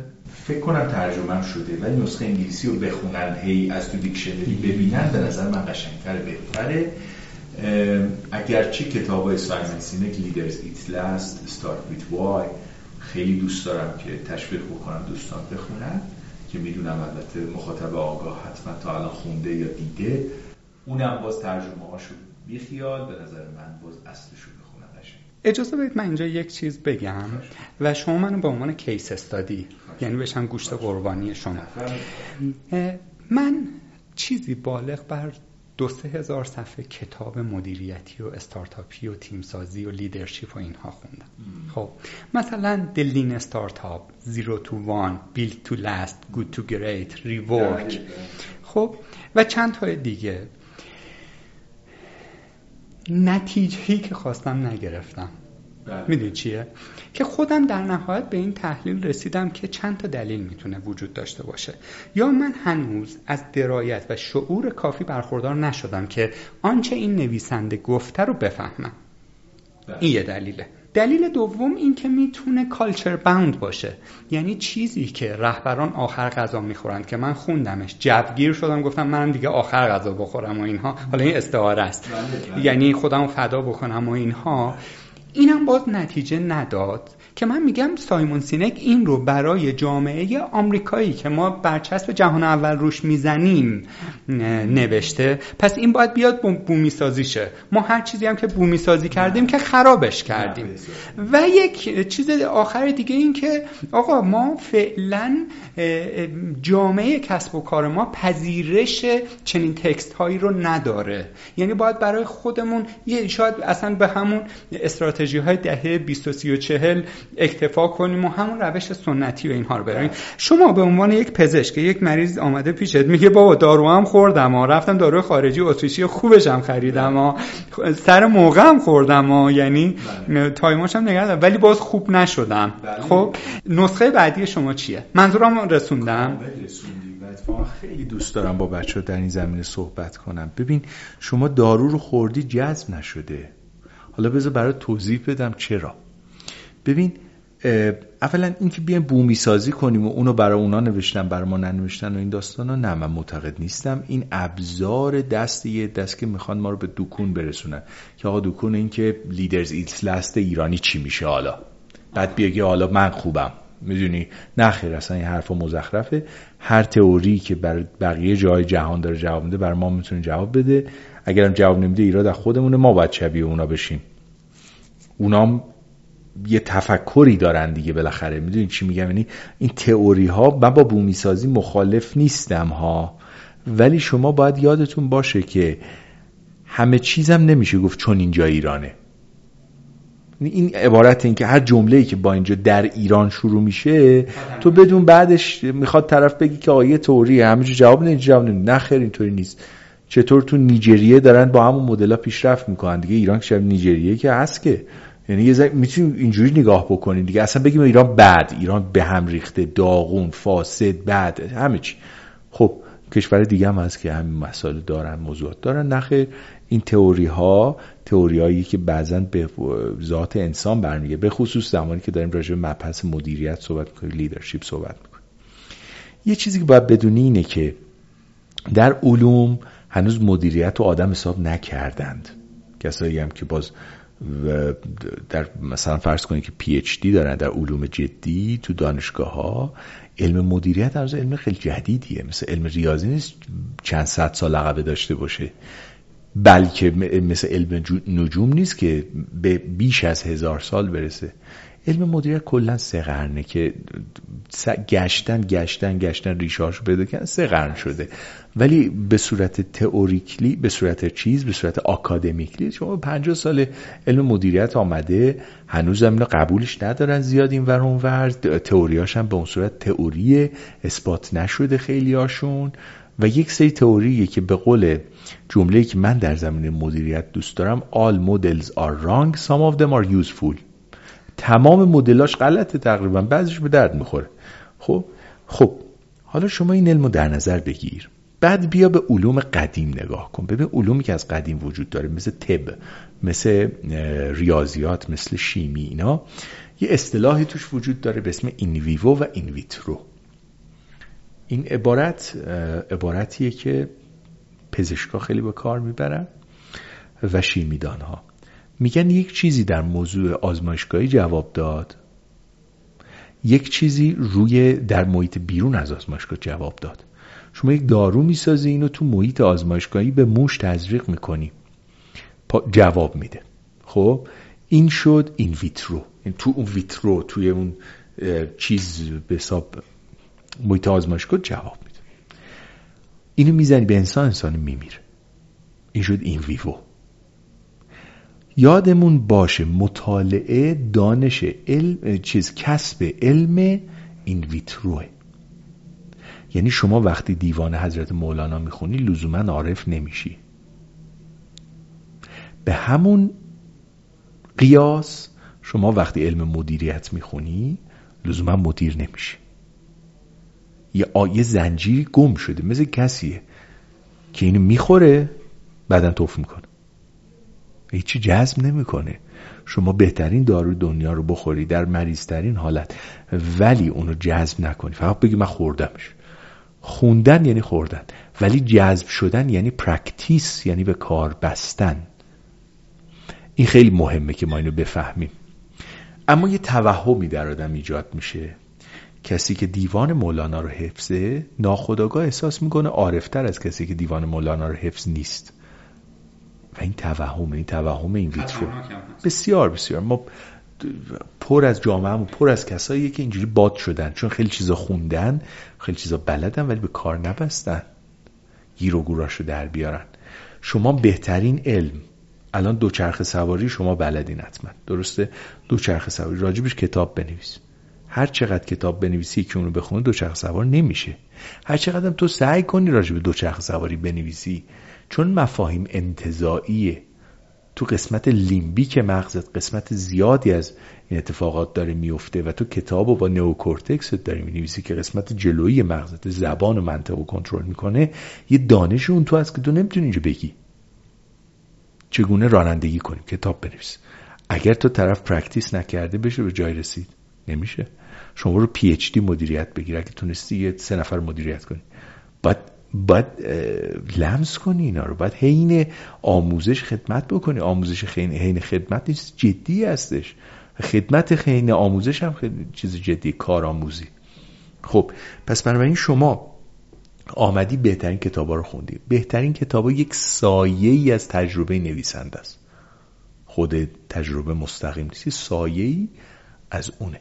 شما همونجوری که سایه رو یعنی می‌بینی دو بودیه ولی یه جسم سه بودی رو داره نمایش میده و شما یه بود از دست میدی. همونطوری تو کتابم هم همینه. یه دانشی طرف داشته تجربه کرده با نهایت خیرخواهی. همه هم خواسته یاد بده آورده رو کاغذ. دو بودش پیاده شده. بود سومش رو باید یاد بگیر. به همین دلیل که قدیما بحث استاد و شاگردی بود طرف رو میذاشتن تو خونه استاد مثلا می‌گفتن شما برو موسیقی یاد بگیر برو خدمت استاد سبا شاگردی کن. برو اونجا برنگرد. یه پنج سال. برو جارو بزن و برو نمی‌دونم فلان کن. اینجوری این آموزش دی می‌دیده از سکنات اون استاد چیزا یاد می‌گرفته. همونطوری در کنار کارآفرینی موفق کار کردن هم از سکنات اون چیزای به آدم یاد میده مثل منتورشیپ و این داستانا. اما اینکه آدم بهترین کتابا رو بخونه توقع داشته باشه اتفاق بیفته اصلا و ابدا. درود بر اون کسی که یه بیت یک بیت از مصنوی معنوی رو حفظه. و زندگیش رو صرف پیاده سازی اون یک بیت می‌کنه به مراتب عارفتره از اون کسی که ده من چیز مصنوی حفظه و به دردم نمی‌خوره. بنابراین دانش این ویترو لازمه به عنوان یکی از لذت های زندگی. مثل اینکه شما میری باشگاه بدنسازی مثل اینکه شما دوش می‌گیری تو طول روز مثل اینکه شما معاشرت های شیرین داری کتابم بخون. اما کی گفته این کتاب منجر به موفقیت شما میشه؟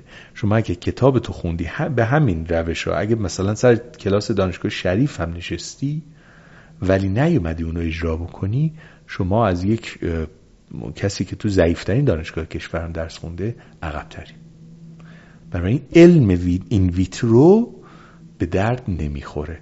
باید کسب کرد و باید به کار بست. چطوری؟ practice practice practice تمام چیزهایی که می‌خونیم اگر Leaders Eat Last رو می‌خونیم انصافا باید وقت بذاریم و صبور باشیم برای تمام اطرافیانمون چیز بکنیم فداکاری کنیم. تو 20 سال. اون وقت جواب میده. بعد 20 سال میگن نه این این آدم هرچی گفت ما گوش میدیم چون خیلی بهش مدیونیم. انشالله که موفق باشید و سوال آخر اگر احساس کردید جز وارد حریم خصوصی شما میشه جواب ندید. معمولا آدم ها در طول زندگی کارشون یک سری اشتباهات می‌کنن که اگر به گذشته برگردن میگن من دیگه انجامش نمیدم.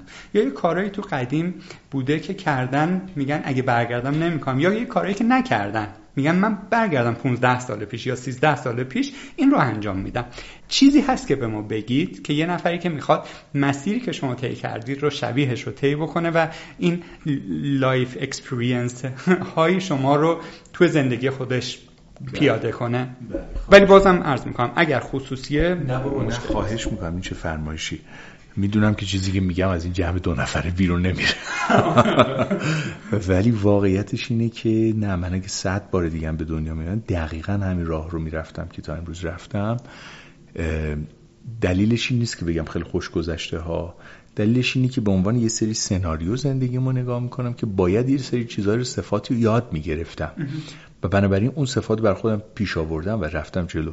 ضمن اینکه دوستی هم دارم به اسم آقای محمد مجیدی ایشون یکی از نخبگان واقعا معماری و طراحی هستش که از آثارش مثلا همین چارسو رو میشه مثال زد که بازار چارسو رو که طراحی کردن. ایشون به من میگفتش که رضا آدم باید شبیه این لامبورگینیا باشه.